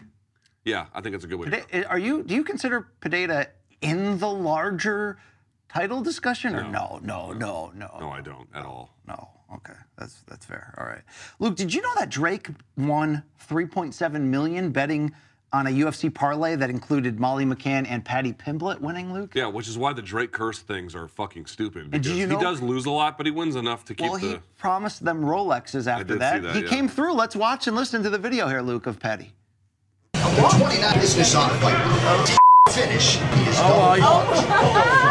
Belfort. Thank you very much. Nice one for that, Drake. Thank you very much. He said he'd get us a Rolex and he's got us one. You would have been able to get us a better watch if you would have bet with Barstool. You would have got more money. But thank you very much. Really appreciate that, lad. Nice. Um, The belter. I guess that means good. that video felt very Nelk boyish, right? It felt like a little- I don't know. It just felt weird. I don't. Why he got to watch? He didn't do anything. Yeah, you got to watch. All right, you got to watch. That's cool. You, You love to hate on the uh, Scousers. I don't know what is up with you. are they are they rivals with the Welsh, or are they the same, Luke? Scousers are people from Liverpool. They're, but they're that's the neighboring kind of. Well, not really with the water there. We kind of right. Well, I mean, they're British. I don't, I'm not sure what you're asking me. They're close by in the map. I'm wondering if they're rivals or is it just me versus them, Luke? I think it's just you versus them. I, I bet I could rise up Wales again, on my back. You know. I bet you couldn't. I could call. I could call Calzaghe. All right, all right, Luke. Uh, let's pick up from uh, UFC as we teased earlier, but it's real. The Venum apparel deal has now been re-signed on a multi-year deal. Yep. Luke, I don't. I really don't understand how how you people, meaning you and the MK universe, could believe that the Venum kit looks that much better than Reebok. It's it not, I mean, it's not saying much. It's not like the Reebok kit looked great. When you go back and rewatch fights and it's like prime Reebok deal, it looks professional. it looks Luke. it looks terrible. The lines are, you know, firm and it's it's Dude, Venum has like firm Venum looks like uh, underwear that like a 21 year old like new metal fan would wear, right? No, it, they look like uh, athletic gear you would wear on the deck of the Starship Enterprise.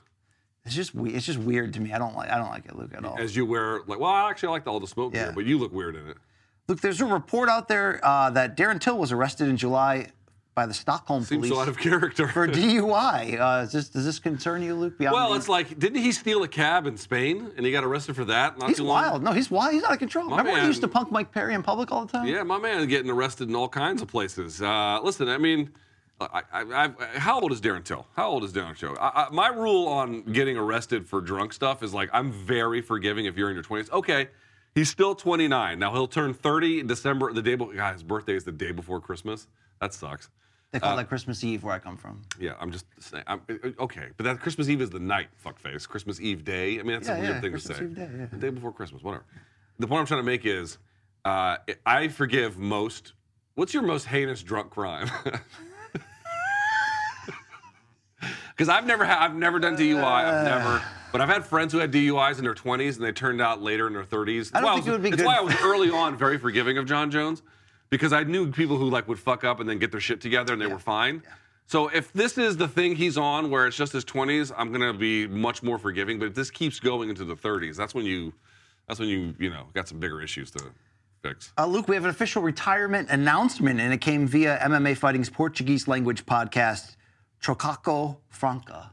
I don't think that's how you say that. I think that is. Wanderlei Silva, Luke, is saying that he is uh, retired from MMA, although he's still interested in taking boxing matches. I think it's Trocasao. and he is clearing the way for his 19 year old son Thor, who's going to make his amateur debut. This is uh, the ex murder basically saying, Look, my son's the next generation. I'm officially out. I didn't know he was still in, Luke. You know how like LeBron wants to play with uh, his his two boys, Bron Yes. and the other one. I want some MMA dad to be such a fucking nuisance that he wants to like. I'm gonna. um, I want my son's uh, UFC debut to be against me. And then fight, Oh, so it's like fi- Antonio. fight and his- AJ yeah. Dude, what if AJ and Antonio turned on each other and they're like, let's settle it in the cage? I don't know. I don't. I don't know what commission would like sanction that, but part of me wants to see like That commission is called BKFC. They'd be all over that. They'd love that. So, some like shady commission where dad fights the son to initiate like the, it's like a gang initiation to haze them in. Tachi Palace Also, presents. also you didn't you skipped the part where Wanderlei Silva on like an extraordinarily right wing platform wants to run for office. So there's that too. All right. What's up with all the MMA legends not just running for office, but like with far right platforms? Have you noticed that? yes. Like there's no one in the middle or to the left. It's just all the way over to the in the past, far right. although um, the ex murderer has, you know, maybe more famous fights. Um, you've disparaged the quality of that Chuck Liddell classic brawl they had. Uh, because that's what casuals think is one of his better fights. It's not. That's not what we're saying, though. We're not saying that's his best also, album. that fight came way too late and really get wa- that. wasn't that great. But just because he turned out a jazz album late in his career doesn't mean it's not great, Luke. Okay? I mean, you didn't it's, like it's, that. it's okay. It's okay. okay, that It's fight ruled, dude. It's okay. It's just okay. It bought Chuck a couple more knockouts. If you were if you were familiar at, all with his Pride catalog, that Well, fight which I am, of course. Are you? Word? Are you really? Yeah. Look, I was cage side for Chael Wanderlei 3, okay? Uh, in Bellator? Yes. All right. I've been there, Luke, okay? I'm just saying. I've been on the ground. If you watched him in his prime and, and Pride, like the Chuck fight's fine, but it's not great. Luke, ESPN's Mike Coppinger reporting through sources that uh, Reliable ones? Naoya Inoue, the Japanese monster, December 13th in Japan, is targeting a fight with Paul Butler. The significance, all four titles at 118 pounds would be at stake. I think it's supposed to be to clear the way for the Japanese monster to move up and try his craft in a new weight class. Um, what do you think about this? Uh, I you love it. that? Anything, anything that gets him to bigger and better. I don't know. I'll, candidly, I'm not going to sit here and pretend I know a lot about Paul Butler, so I don't know what to say about that. But I've seen Inoue fight now a number of times. He is everything that everyone says about him in, in good. Um, his last fight was just against Donaire was a fucking mugging, and I thought it was going to be much more competitive. Yes. And I can't wait to see him fight again. He is one of the few boxers that I like. I really am like clear the calendar for. Dude, every time he moves up in weight, that power comes with him. It's it's wild. Um, I forgot to mention that this weekend there's a DAZN card from Mexico. Uh, it's going to take place in the evening. Juan Francisco Estrada, who uh, gave up his title at 115 because he didn't want to fight the mandatory opponent. Uh, he's still the sort of lineal champion in the division. Luke, he's been out a long time, 18 months since beating Chocolatito in their rematch, fight of the year contender. But not, we all didn't think he won. We thought Chocolatito should have won. It was close. They tried to make that trilogy twice. Both had COVID one separate times and had to pull out. Now we're going to see this weekend Estrada against a heavy underdog Argi Cortes. But the idea per Estrada is get the win here fight Chocolatito to close the year, Luke, to unify titles there at one one or whatever the title situation is. I know he got stripped. There's a he's the super franchise champion. I mean, who cares at this point? The point is, if we get Estrada Chocolatito three, which we Chocolatito. chocolate chocolate uh, Luke, if we get which we've deserved already, let's let's enjoy that. Okay, that's that's that's all the shit I got. All right, that's your five topics for the week. we transition to a segment which allows you, the viewer, to call us out after hearing our shit portrayed and displayed all out on the screen. Sometimes we get something wrong, but you better come with receipts. You better come hard. This one's called Dead Wrong.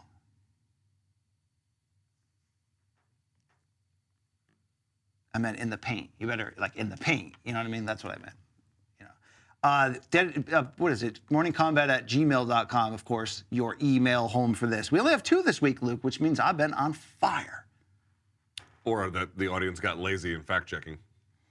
Uh, Nicholas here and Ben sliding in saying on the Friday, August 26th episode, Luke stated that, quote, after age 40, you need a colonoscopy every year. Is this being fact checked? They're saying for the general population, unless you were having acute GI issues or had a family condition or family history of certain cancers or conditions, a routine colonoscopy screening starts at age 45. If this is That's normal, not, that's not what my GI guy told me at all.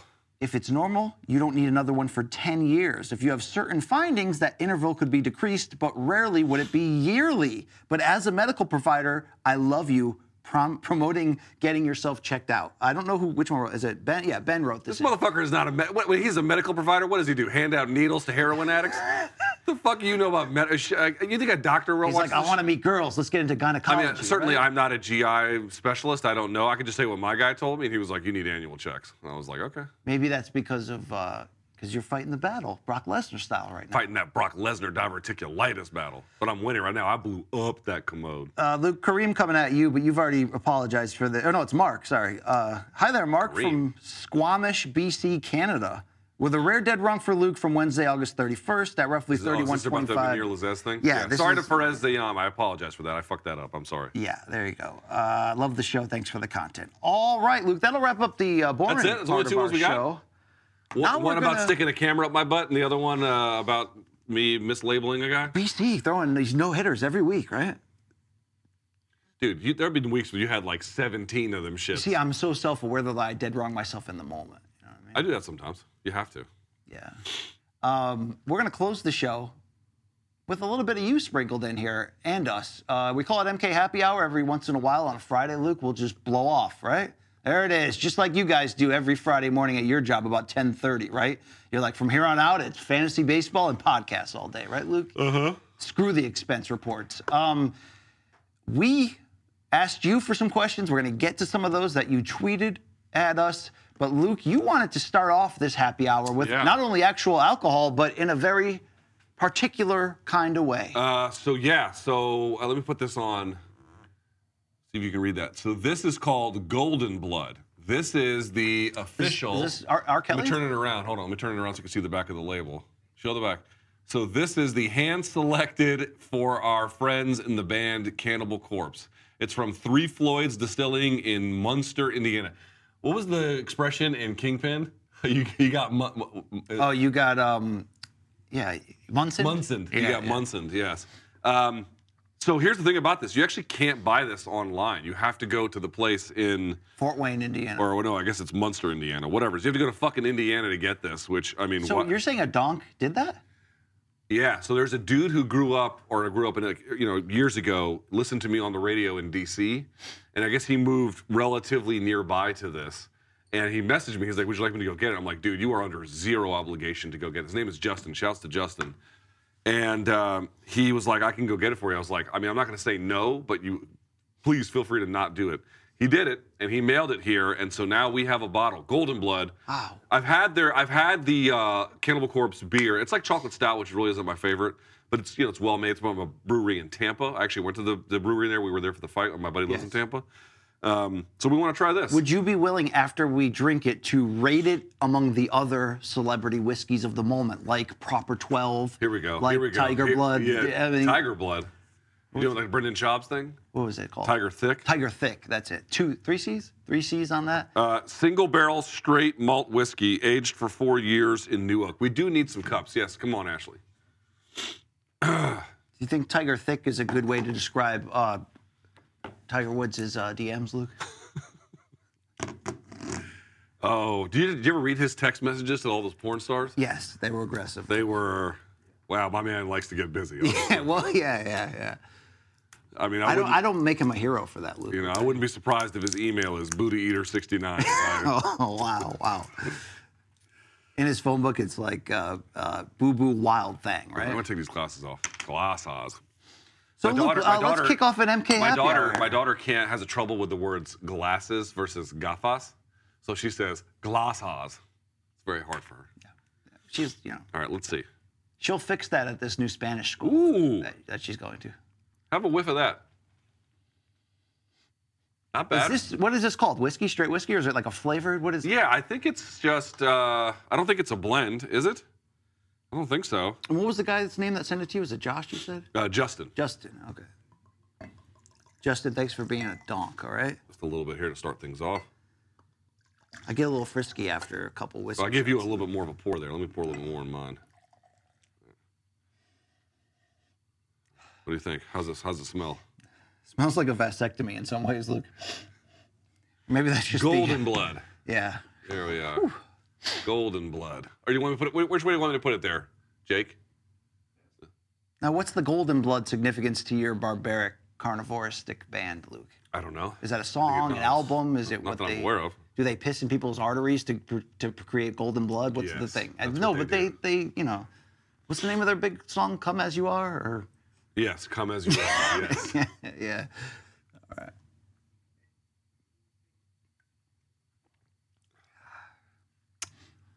Um. Would you say it goes down like death metal?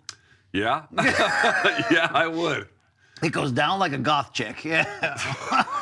right? I mean, it's just, yeah. That is, that is wow. How many how many goth chicks you banged in your life? I don't, I don't think we can talk about that on this show, Luke. Wow. Uh, it's not that great. um, you can find them at the Renaissance Fair, though. You ever been to one of those, Luke? dude, the Renaissance Fair. My wife loves the Renaissance Fair. Dude, it's creepy, though. It's, the saddest. First of all, first of all, like eating a big ass turkey leg. This is cool to nobody who's interesting. Number one. No, wait, but would you say before we trash them, would you say there, there are elements to a Renaissance Fair that are cool, but there's a lot of other Yeah, leaving it. dark shit going on around it, Luke. That's weird, right? Uh, no, I think Renaissance festivals are lame as shit, and I have been to two of them, and I was like, first of all, the the latrines, the porta potties. I mean, people just having abortions in there. It's Oh, just stop that. What, what is it? Just a, a, a just trough? blood and Oh, come feces on, no, come on, and come on. I mean, you just can't believe what these animals leave in there. Number one, that's the first thing I would say. Second thing I would say is like the food sucks. Like, oh, here's a big ass turkey leg that's dried out and gigantic and impossible to hold. Okay, well this is fucking stupid. Or you just get straight straight up like street fair food, like curly fries or whatever the fuck, corn dogs. And everyone's dressed up like a time um, and then human condition when life was fucking miserable, where disease was rampant and the games sucked and life was brutal. Like, what about this is fucking And then there's a lot of tarot cards. Yeah, and it's weird too. It's like, oh, if you're a Libra, come get your fortune read here. I'm like, really? Were they doing this in the Middle Ages? You fucking morons! This was the thing, you know? Figuring out if Leo's had a good month. A lot of Jethro Tull playing in the background. Oh, Gaff says, "What about medieval times?" I stand by medieval times. That's a good. That's a good family experience. What's medieval times? The restaurant where they do the big uh, horse and knight show. I hope my daughter and I never go. Oh no, no, it's worth it. It's worth it, dude. Oh, is that when they had the joust? Yeah, and there's like a big like it's a thing. It's not just medieval times, but like it's dinner theater. I gotta It's tell you, thing, like right? my, my wife, for example, let me let me point this out. So my wife, one movie style of movie she can't watch, and I think it's a real limitation of her. She can't watch cowboy movies. Like she doesn't understand it. It's a very American thing. It just doesn't appeal to maybe her. maybe you need a different entry point in that genre. How about Brokeback? right. It's a cowboy movie. It's a cowboy movie. Yeah, Very yeah. cowboy right, movie. right. Uh, you know, but she just doesn't like them. And I think there's lots of very good cowboy movies, and it's just hard for me to get her to watch one.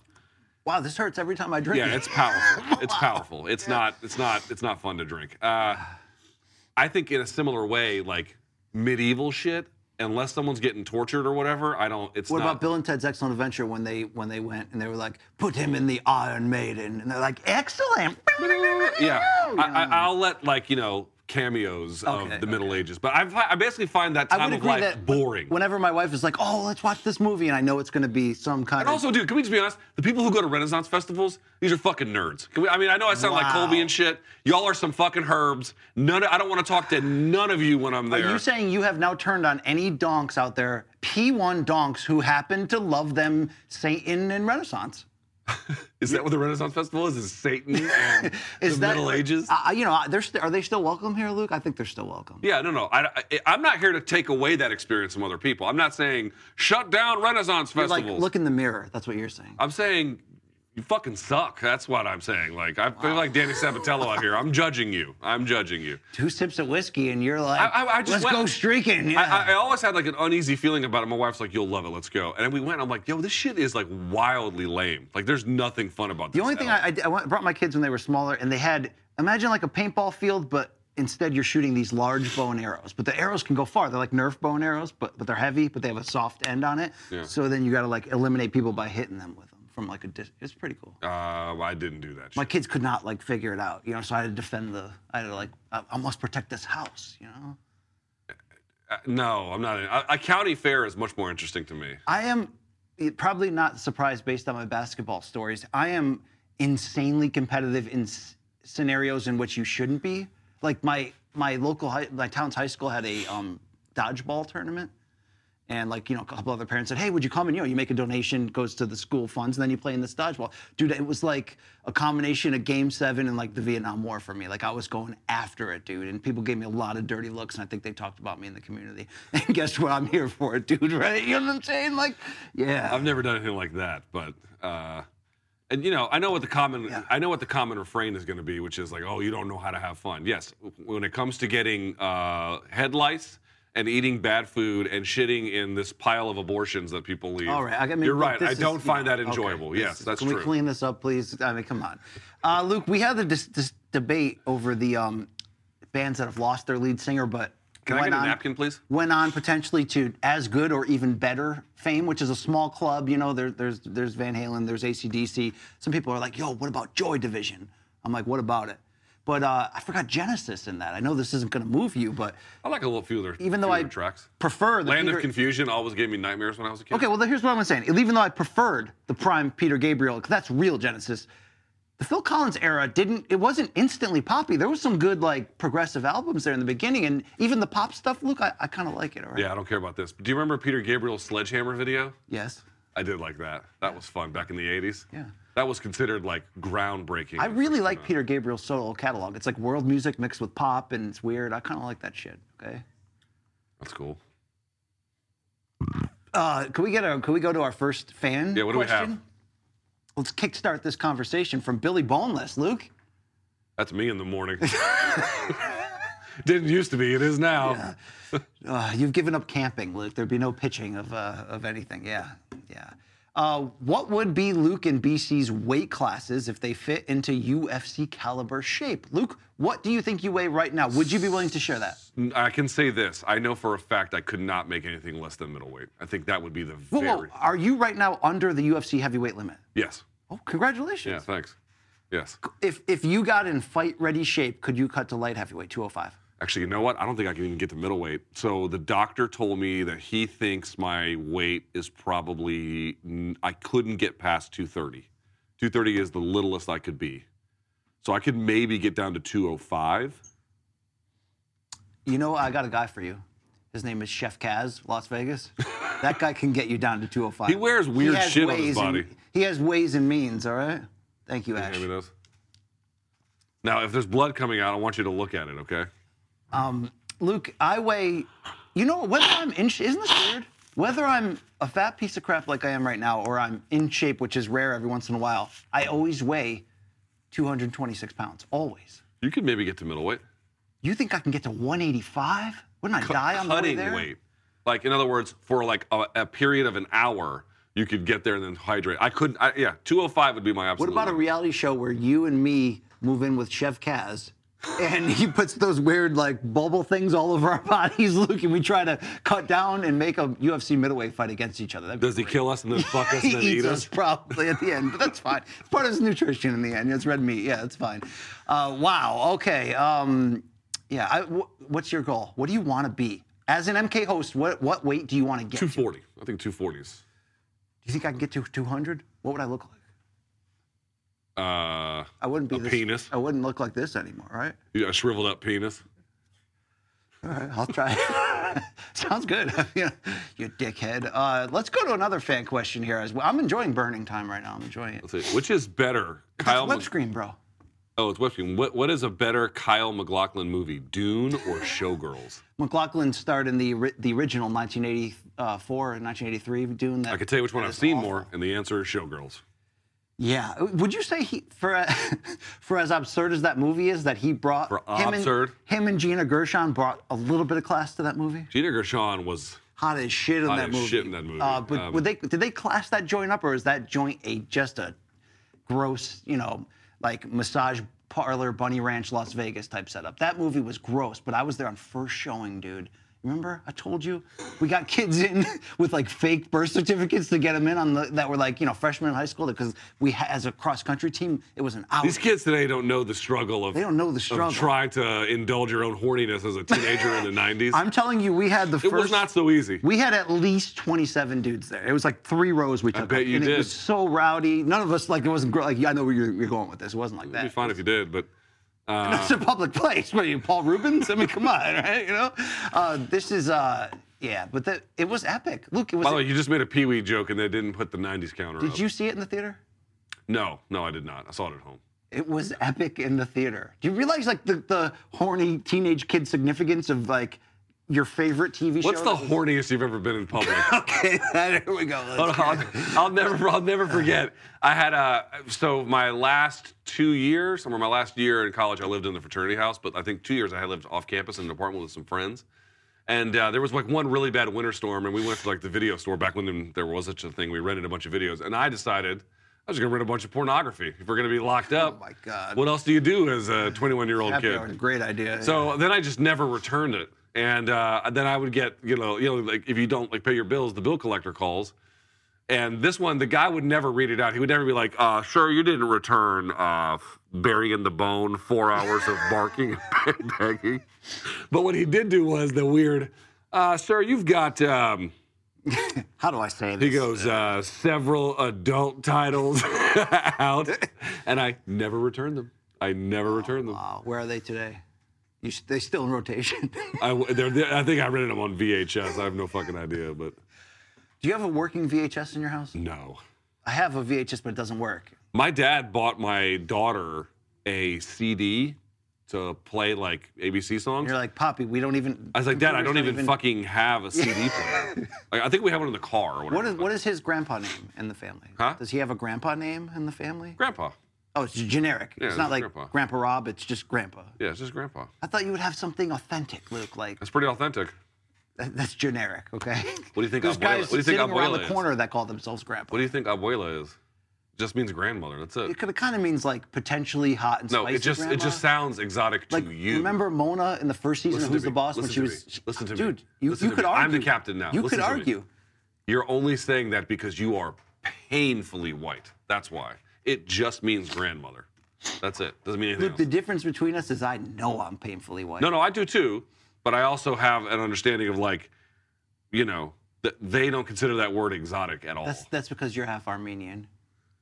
okay, you just say words. No, I mean that. You have a little bit more connection to, to different cultures and a global sense of things. My sense of things is Factory Town, USA, all right? Okay? You know what I mean? Shitville, USA. Yeah, Renaissance. Festival, USA. Um, Luke, I do, you know, I like to talk music with you that doesn't involve you shaming my Indigo Girls colored car or, uh, you know, my love of. Um, or just, you know, four hours fusion. of Ravi Shankar playing the fucking sitar. Yo, John McLaughlin slays, all right? Um, my question is we've talked about this before. Do we have a music middle ground? It's certainly not Cannibal Corpse. Maybe it's 90s. Hip hop. Well, no, maybe it's '90s like grunge rock slash hard rock and different in some area. Like I'll go, I'll go softly into hard rock. I won't follow you down, right? You know what I'm saying? I'll follow you down, but not that far. What's the what's like the softest person you've seen in concert? That's a weird way to ask it. soft? Oh, like well, I saw Gin Blossoms. that's pretty solid. That's pretty that's pretty good choice right there. I saw Okay, there's a difference because at my at my like most out of controlness, I'd go to like the TLR concert, TLR. TLR tour. It was like Oh, t- Destiny's Child and um, Wait, TRL you mean? TRL. Yeah, Total Did I say TRT? No, Vitor was not performing. Um, it was it was like all the major pop bands of the moment, and you'd go there and you'd get trashed and you'd hook up with girls, Luke. You know, age appropriate girls. That's really where I'm going with this. But um, Like when you say you, you mean you or you mean well, like you're not you're not there. Oh, Nelly was headlined. You're not there for the music though. So it'd have to be a band that you're actually there for. You're paying to see them, but you're hoping that no one knows you're there. Again, my very first concert was Collective Soul. That's pretty nubs. I just found out from my dad that my real very first concert was Blood, Sweat, and Tears, Fourth of July, 1989, for free at a uh, at a minor league baseball stadium. That's kind of lame, you know. Yeah, my daughter saw Dying Fetus when she was a fetus. I can't believe you would subject your family to that. Just It was a fucking great show. They killed it. why does your wife like that? Why does she have that? She doesn't like Dying Fetus all that. kill? She doesn't like Dying Fetus all that much. But she, I had to go to so many of her fucking Norwegian doom metal shows when we were when we were dating. Like I've seen Opeth, who's pretty good. I've seen Opeth honestly seven or eight times at this point. Uh, Was ever- Anthony there too? yeah, Op- oh, Anthonyeth and Opeth. Yeah. Uh, It's an old radio joke. Yeah, yeah. they don't even know who that fuck that is. Well, he's, he's now like wildly racist. uh, I want to find a, a meeting ground. You said hip hop, but you don't really mean that. What you mean is commercial '90s hip hop. Yes. Right, Luke? That's what you mean. We don't have any connection in hip hop beyond that. It's Yeah. just getting gross. Thank you for taking the camera off of that, Luke. You're just. Well, I can't fucking breathe, bitch. What do you want me to do? You want to see anyone want to see a dead body? It's it's it's it's Go to the in front of Renaissance. Festival and open the latrine door. So look, do we have any? We don't have any classic rock cross beams. Like, do you not own any classic rock albums? Or, maybe now digitally it's hard to say own them, but like, did you you know ten years ago, fifteen years ago, did you not have classic rock CDs? What's No. why are you so unclassic? Well, y- You grew up the same era I did. yeah, but is, did your dad get you into Led Yeah, Zeppelin? Yeah, par- so my my- parents didn't do any of that. He put Zero. on Purple Haze by Jimi Hendrix when I was in seventh grade because he saw that I was buying rap tapes. And he was like, I cannot have you like get down on that shit. But it was like commercial. My dad like, thinks like MC my dad thinks all of that music is for simpletons and never introduced me. Like music started when I started listening to it in whatever era I Oh, came wow. up. That's so it. my dad was like, "Look, I know you like oldie 60 songs. Does anyone want this? it's not great. I've been taking mine down. You're not going to go the, the the finish on that. No. But when he played Jimi Hendrix, I was like, oh, there's another thing that that could happen. My brother got me into the Beatles a little bit for a while. Yes. Um, and who else was he like big into? But Beatles. you don't own like Exile on Main Street by the Stones or like Led Zeppelin 2. I think You don't have honestly, the first album I ever bought was the Metallica Black album. I think it was the first one I ever bought. you were sheltered in your own way as a child Yeah, a little bit. and, and beaten with reeds. Uh, and a lot of other things. Yeah. Mm-hmm. So I, I- my parents, you just, my, you, you, if you met my dad, a lot more of this would make sense. Why can't I meet him? What are you? Why are you stopping me from? Oh, I'm not stopping you. He just won't answer. But like the point I'm trying to make is, they have such a, a totally different view of the world. Not just than your parents, but like I think most parents, they were not connected to American pop culture at all, at all, at all. Which is weird because I came up in the '80s where pop culture was intensely relevant. But wasn't your dad working at different spots around the world? He was. Yeah, my dad was a diplomat. Yeah. So I mean, you're not plugged into MTV at that point. Yeah, but it's even. It, it- I, don't even think it would matter. Like even if he was here the whole time. Now my sister, you know what? My sister was into like '80s stuff, like Echo and the Bunnymen, She's a big Ani DiFranco. fan. Tears for Fears. I like Tears for Fears. Damn right. Tears for Fears is the Songs shit. from the Big Chair is still holds up to this. Yeah, day. yeah. Uh, Crowded House. Hey now, hey now. You know what I bought on vinyl the other day? Um, Simply Red's first first record. I don't know that. Holding back the years. Yeah, but see, I- I'm just trying to point out mm-hmm, all that dumb mm-hmm. shit you like is because someone like handheld you and showed it to you. I, I no one ever showed me any of that stuff. I didn't really hear Led Zeppelin for the first time until I was in like high school or college. How did you ever get to second base with this attitude? Turns out you don't need to know Joni Mitchell's fucking B sides to get anywhere. Right. Luke, well, I feel like you're showing a different side, even though you're pushing out on that big time. I am. mean, look at the difference here. I don't even drink this this motor oil here. It's, Um, it's not. you're- It's you're- not In some ways, Luke, you're not stepping up, but I think you're showing people that you know you you've got different speeds to you. What have I got to hide at this point? I mean, 43. You've given up on protecting dignity. Yes, that I gave. Well, I gave up on that a long time ago. I partnered with you three years ago. What do you think I've been doing since then? I've been preserving my dignity. I've been whoring that shit out since the moment I shook hands with you. Oh, wow. All right. Uh, with, he, No, I don't want to drink. No, they would. They they're asking if you want margaritas. Were, that's really nice of them. it's very funny. They know what there. gets you loose, Luke. Very funny back there. Uh, can we go to another fan question here? What, where are we at on time? I could do this all day, Luke, but we know we do have to re- resume review somebody pretty soon. No BS. How do you see McGregor's next three years? This you see that Ed video? Hefe. See that Chael video? Chael goes, uh, guys, I'm here to tell you. Oh, that McGregor's like never going. To Yeah, he's like McGregor's championship run is over. He doesn't know that, but I'm telling you, that's what he said.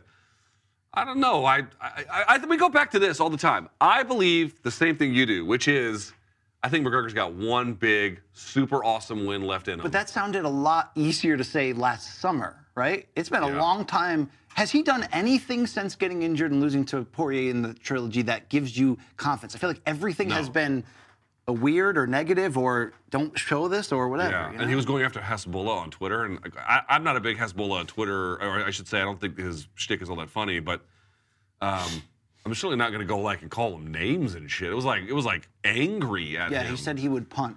he, said would punt him, yeah, and he called him all kinds of things, and then. Uh, Hasbullah and then Hasbullah was like, "Yeah, I don't follow bums on social media." I was like, "Okay, that's pretty good." Yo, But- the thing about Hasbullah is like he'll actually go after Conor, like physically. Like if they see each other, like he'll he'll he's about. The thing is, is at the end of the day, Hasbullah is about that life. he's a little slap happy, that guy. Oh, huh? he just put it on Shaq. Alex, you'll see it Monday. Alex Volkanovski just got I saw, I saw, he was rubbing that shit in his face, quite literally. That's yeah, so I, disrespecting City Kicking Boner. okay, so next three years, what do you think? Conor McGregor. Does he get his hand raised again? I mean, dude, It's such a wild card, man. the thing is, like, do you believe he'll finally? Wow, look at this hair. This is interesting, right? Bitch, you look what do I look like? All, besides bad, what do I look like? just pathetic. You look like a bird that got hit by a car. I'm like a bird, Luke. I'll fly away. All right. You look like a, you look like your hair looks like roadkill, literally. Oh, what were we talking about? Probably something. McGregor's stupid. next three years. I don't know. Like we've been waiting for him to come back and like fight three times in a year. Damn, and he didn't that fight. shit is intense. COVID killed his plans after Cowboy. Injury killed his plans after two losses to Poirier. Dude, I can't drink like I used to. My wife was telling me I, how much I used to drink. She kept a log of it. I used to have two like big ass doubles Why would almost she keep every a day. log of it? She's setting you A up. mental log. I don't mean like a written log. I mean like she would she would serve me drinks at certain times. Like I'd be sitting on the couch. Hey, you want a drink? Like, bitch. Okay, I don't call my wife bitch. Neither do you. But I'm trying to point out, I would have like oh like you know two thirds of this thing filled with just pure booze, a little bit of coke on top, and I would drink two of those a day at bare minimum. Before work? At the at, no, no, no. I would never do work that way. But like at the end of the day, like when I would go on these road trips to wherever the fuck I'm going, Vegas, whatever, I would drink a bottle almost every night, like just hammering the booze. Dude, And- that's setting yourself up for an early death and a lot of That's why I stopped. That's why I stopped. Yeah, I stopped during the pandemic, basically. Damn. Yeah, I used to drink an, a super unhealthy amount. Um, Conor McGregor, Luke is, dude. I still don't know. Is he coming back against Tony, a Chandler level, Usman for the belt? Uh, you know, Nate again? No, probably not Nate now. Um, Masvidal, probably Mas- Masvidal, maybe. I don't know, Luke. I don't know who he would even come back to to try to predict what you know if he's going to stay active and is willing to entertain some kind of softer matchmaking. Which it, let's be fair. How much do the fans? No, no, no. Don't don't turn turn the corner. Don't turn the, the corner when I'm still talking to you, Luke. Okay. The idea here is, Luke, we we may be inflated what we saw against Cowboy. We may be giving him more respect than he actually deserves in terms of like where he's at. He wanted to face really low level competition after the Cowboy fight. Let's not forget that he was DMing Dana and saying, "I want to fight what Diego Diego Sanchez. Sanchez level." So. But then the next moment is like, I want to fight Usman. I want to fight, you know, Jon Jones, you know, whoever. I have no freaking idea. And maybe the longer we wait, which increases the uncertainty, maybe that's the way we're going to get really back into this in terms of really being into his comeback. Is I don't know what the hell he's going to look like. But what do you think the level of matchmaking will be? How do you sort of find that spot in your brain? I think it'll have to be somebody with a name. A flawed name like Tony is perfect. Yeah, what are we doing here? Do you remember that one time we were doing the podcast and then they were just moving furniture in the Do you know background? Ash's answer was plugging in my laptop? She's like, I just got to interrupt the show for a second. Just I got to. I gotta. I, I burned through the battery on Etsy. She's like, that outlet wouldn't have been good. That one. How about the outlet in the show? That was, let's, let's let's plug it into that one. Thank you. Uh, let's go back to the fans here. let's see how long we can keep this hour happy. From at Fizduku. Wow, is that? I think that's a reference to the great Sith Lord, former Jedi Count Dooku. Count Dooku was always kind of a bitch. I No never- way, dude. No, dude. Look, he got fucked over by George Lucas, who wrote in that Yoda could could handle him in a in a lightsaber duel. Fuck that. No chance, dude. Are you one of these assholes who's like, I read the comics? No, like, uh, yeah, I'm just like that that's not Festival, that's nerd? not realistic or fun to watch. Yoda have that much power. I'm sorry, it's not. It's not cool. It's I don't agree with that at all. I thought it was that was one of my well, I wouldn't say it was one of my more favorite parts, but All right, I but didn't Count, mind it. Count Dooku's uh, uh, Jizz friend here is asking a stupid question. Luke, who wins in a fight? Two Mighty Mouses or Shaquille O'Neal? I don't give a fuck. Next question. Two Mighty Mouses would be the answer. Okay, next. Got any more? Uh, oh Jesus! At Christ. I- I mean, okay, here's the MMA Martin Luther's Smith. 99 Theses. Hey, Luke, Uh, who could Robert Whittaker beat in the top 10 of the light heavyweight division, in your guys' opinion? Slash, could you see him making a title run? I feel like he's too small. Title run, I don't know about. Physical stats. I think he is too small. We've talked about that. But, Luke, All right, here's the a top, 10. Top 10. Paul Craig, Thiago Santos, Volkan Oezdemir, Dominic Reyes, Jamahal Hill, Anthony Smith, Alexander Rakic, Magomed Ankalaev, Jan Blachowicz, Glover Teixeira. Those are all tough Like, fights. imagine him against Oezdemir, for example. Even if he won that with skill, he'd have to take heavy punishment. Yeah, exactly. Uh, I'm not saying he couldn't beat someone in the top 10. I suspect he could, probably even a couple of them. But a title What's run? the price? What's the price? Yeah, exactly. And the title run, that seems highly unlikely. Which is why it's like Kamaru's like, I'm going to go to light heavy. It's like, ah, slow your roll there, bud. Okay. Okay. Next. Luke, I have a question. Last one. Oh, last one here. All right. Let's let's go to it right now. What do you got from at Max NYC 2224? What's stopping a woman fighter from becoming a ring girl and getting proper insurance? What is Luke? What is this? What is this question really trying to say? Uh, I don't. Th- would Dana hire someone as both a ring girl and so that they can get a fighter? insurance. Well, they have some insurance. They have accident insurance. Although I hear complaints from fighters about it. Well, so Elias Theodorou was the. Remember when Invicta did the very silly and I would argue pretty stupid like ring boy thing? Yes. He walked around shirtless. I mean, he was very handsome, whatever. But like, Pat Patterson liked ring boys too in the WWF. Not a good situation. I don't know who that is. Okay. By the way, I saw on Twitter the other day there was some guy who was his whole bit. This was from the '90s. So this is like a long time ago. I don't know his name, but his like nickname was like the Fat Chick Banger or something. And he would walk out. That was like it would say Fat Chick, so I'm not trying to be. And he would walk out with two like big old women. Do you, do you remember this dude? Know who this is? Oh God. Sounds like a bit the Blue Meanie would do in ECW or something. Uh, I was like, dude, the '90s were. I you know what movie I saw the other day? It's not quite the '90s. 2004, Dodgeball. I still never have never seen that. Dude, you can't make movies like that anymore. Which by I mean, just six letter F word being tossed about constantly Do, making do fun you of fat women. Because I even can think back to when I like started the ESPN 2005-ish that run when I'm in corporate America, and it's still kind of rowdy. It's still pretty rowdy. Yeah. ESPN was rowdy back then. It, it- it's now cleaned up and got very PC. But do you look at a year when the the you know because it's PC is kind of cyclical. Think Yeah. 1950s TV can't you know wouldn't show a husband and wife in bed um, together, and now Or Elvis's hips. and then look at the 90s when, you know, WWF is basically like a damn striptease, you know? So when did it change back? Do you have a year in t- it, when, when things turned?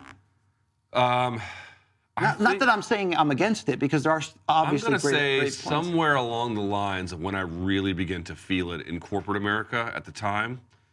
I'm gonna say somewhere along the lines of it was in motion before that. I'm gonna say 2012, 2013, something like that. Is when you really begin to see corporate America being like. Well, anytime uh, there's a change, there's going to be good and bad. And obviously, there's a lot of good that came with entering into this PC era of adulthood here, Luke. There's a lot of good that came from that. I don't know about there's a lot of good. There's some good. But it also is, you know, it puts us at risk to do a show like this. So if this is our last episode, Luke, I'm not drinking this. This is terrible. we've had a good run, you know? I do like the band. I'm going to see them opening uh, on the opening of their North American tour in a couple of months. Which band? Cannibal Corpse. They're doing a full South American, European, and North American tour, and I'm going to be their opening night. Luke, what is your favorite um, in-game dunk in college or pro history? That you're just like fucking ain't right, like Leo DiCaprio meme, where you're just. I like, did see the And One special on Netflix. It was good. Very good, actually. Yes, hot sauce. I remember hot sauce. He was a phenomenon, Luke. Um, in-game dunk. Oof. It's got to be the Shaq one, where we talked about it before the show. Against the Nets his rookie year when he broke the the whole the whole backboard No, no, no. When he was the white guy who he posted oh, up. Chris Dudley. Yeah, dunked on him with his nuts in his mouth and Yeah. then shoved him. so we were debating, like, I give respect to Dudley for picking up and firing the ball back. At I mean, but Like, what the fuck you else you gonna do? But he may have gotten served. Like the only, the only facial that may have been better than that is '94 playoffs when Pippen put it on Ewing, and then like teabagged him. Remember that one? I've seen a lot of facials over the years. My favorite in-game dunk is that um, Jordan against the Bulls. I mean Jordan against the Knicks at the Knicks in uh, '91 in Over the Ewing? playoffs when he went baseline and spun back and went over Ewing and was like two feet above him and put it right on him. That was that was pretty badass, Luke. I'm not a big eh, you know MJ guy necessarily, but that was You're that Chris Farley, like you remember that time you wrote that album? That was awesome. that was awesome. Yeah, that's how that's my interview. People style. don't even know Chris Farley anymore. Did I tell you I had an intern on my show when I was on SiriusXM? She was 21 at the time. She had never heard of Harrison Ford.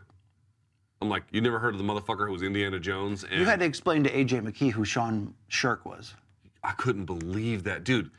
However popular anyone thinks they are, that shit is ephemeral. It leaves this world like that, man. If you're uh, a big MKP1, uh, we are going to put out the room service diaries with AJ McKee next It's week, It's fucking weird. and it's it's going to be It's fucking weird. we, we, get- we I think he showed us his true personality, and you know he was very honest about the mental toll of losing, of you know, losing his first pro fight after after the big buildup. I don't think I expected that conversation, and it was uh, it was very interesting. They're killing you on Twitter for your hair. It's I can't defend you can't defend this, right? Look, there's this. I got a they, I got a bad haircut, so that's why I've been wearing hats every every episode. Oh, oh, that's a flock of seagulls look today. Wow, is that I don't think it's flock of seagulls. It looks like you were run over by a car. Or, uh, well, your face looks like that most. I mean, I got I got yellow teeth too. I know. Luke, Could our you teeth know? be more fucking I've had so much caffeine today. Could we Um, adjust the white balance in the back so we don't look like the people who brush their teeth the least? Um, do you want to close with questions from our crew, Luke? No, I don't give a shit about their opinions. You don't want to bring in Big Lou and get one question off from him? Big Lou's on his phone thinking about his. Big Italian Lou's the guy that we call uh, re-racking, right? He was like looking at his phone, you know, shi shifting around in there, Luke, trying to create Oh, some error. the, the ball and socket joint in yeah, there. yeah, we caught him. I got some on my own Twitter here. I'll run through these really quickly. Uh, see what you think. All I right. bet they're going to be lame and probably about fighting and stuff. It's Like, Uh, yeah, they who are. Cares? You know, I mean, I know. All, this isn't even a fight podcast, basically. We like we sell you the fighting, but that's not like here's, here's an interesting one.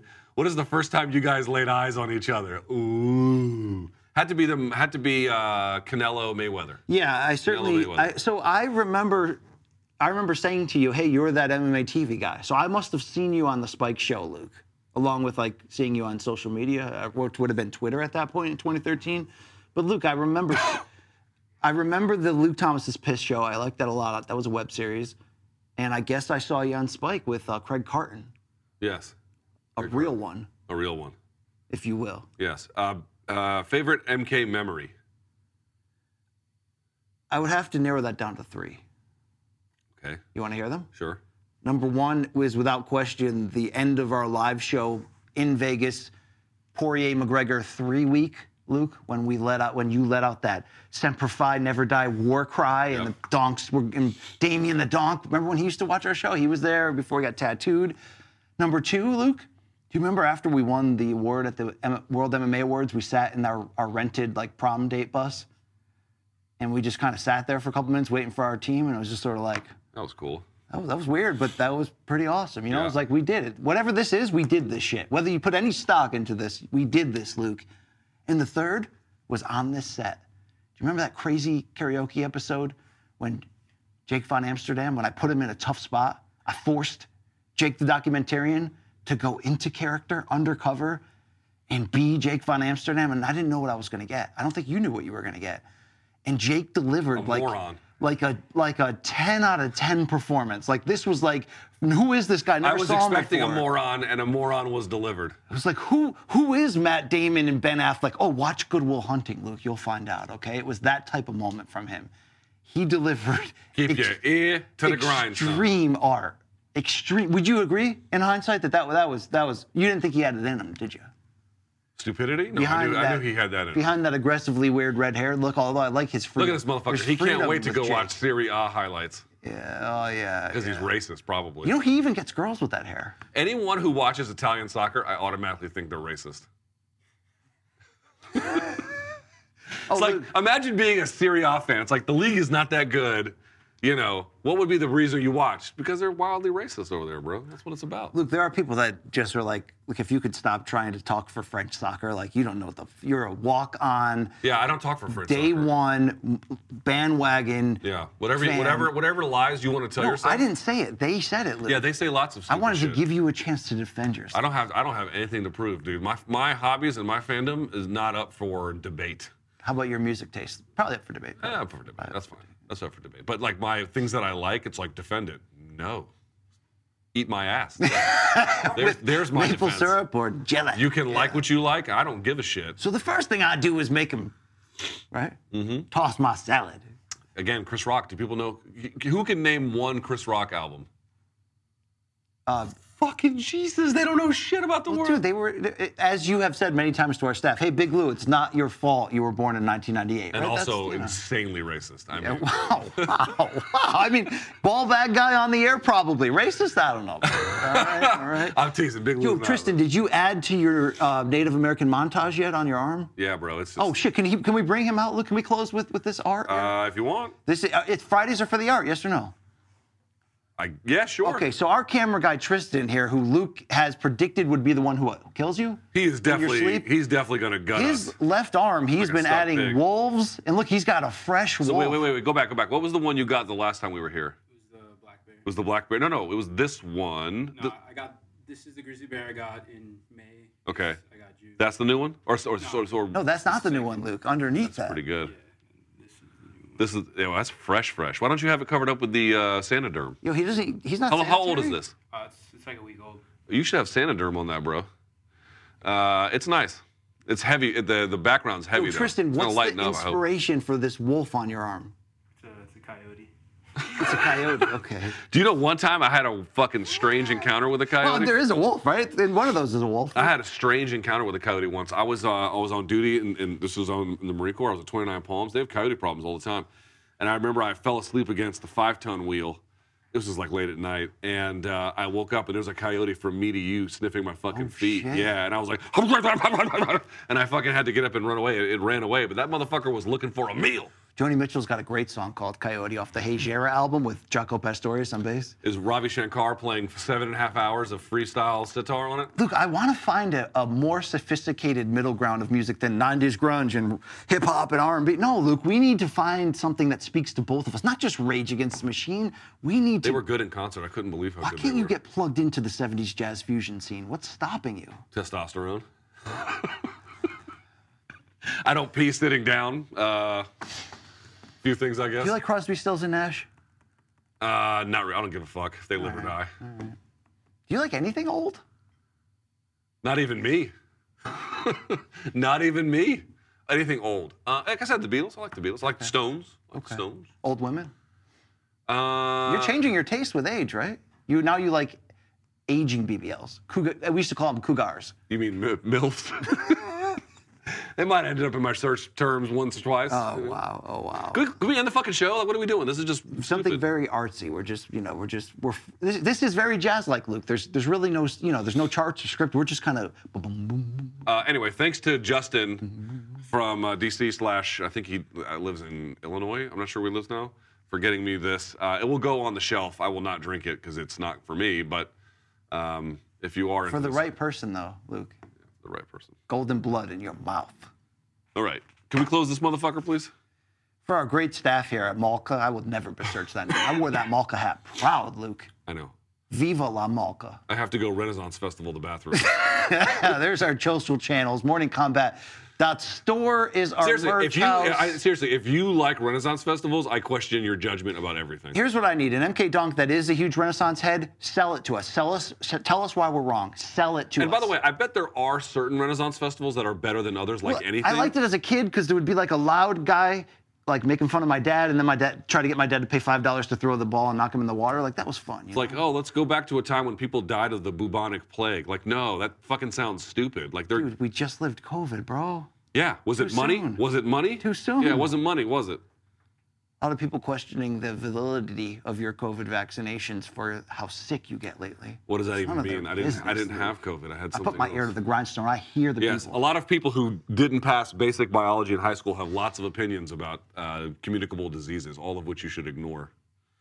That's what I recommend. All right. For the great Luke Thomas, Thank you. my name is Brian Campbell. Thank you for watching our program, saluting the world of mixed martial arts and sometimes beyond. To our fabulous crew, including Big Lou and Tristan's Arm and Jake the Snake and hey Ash. Uh, this was the best damn combat sports show. Period. It's MK. All day. Nearly every day. Here's my opinion of Renaissance Festival. Bitch.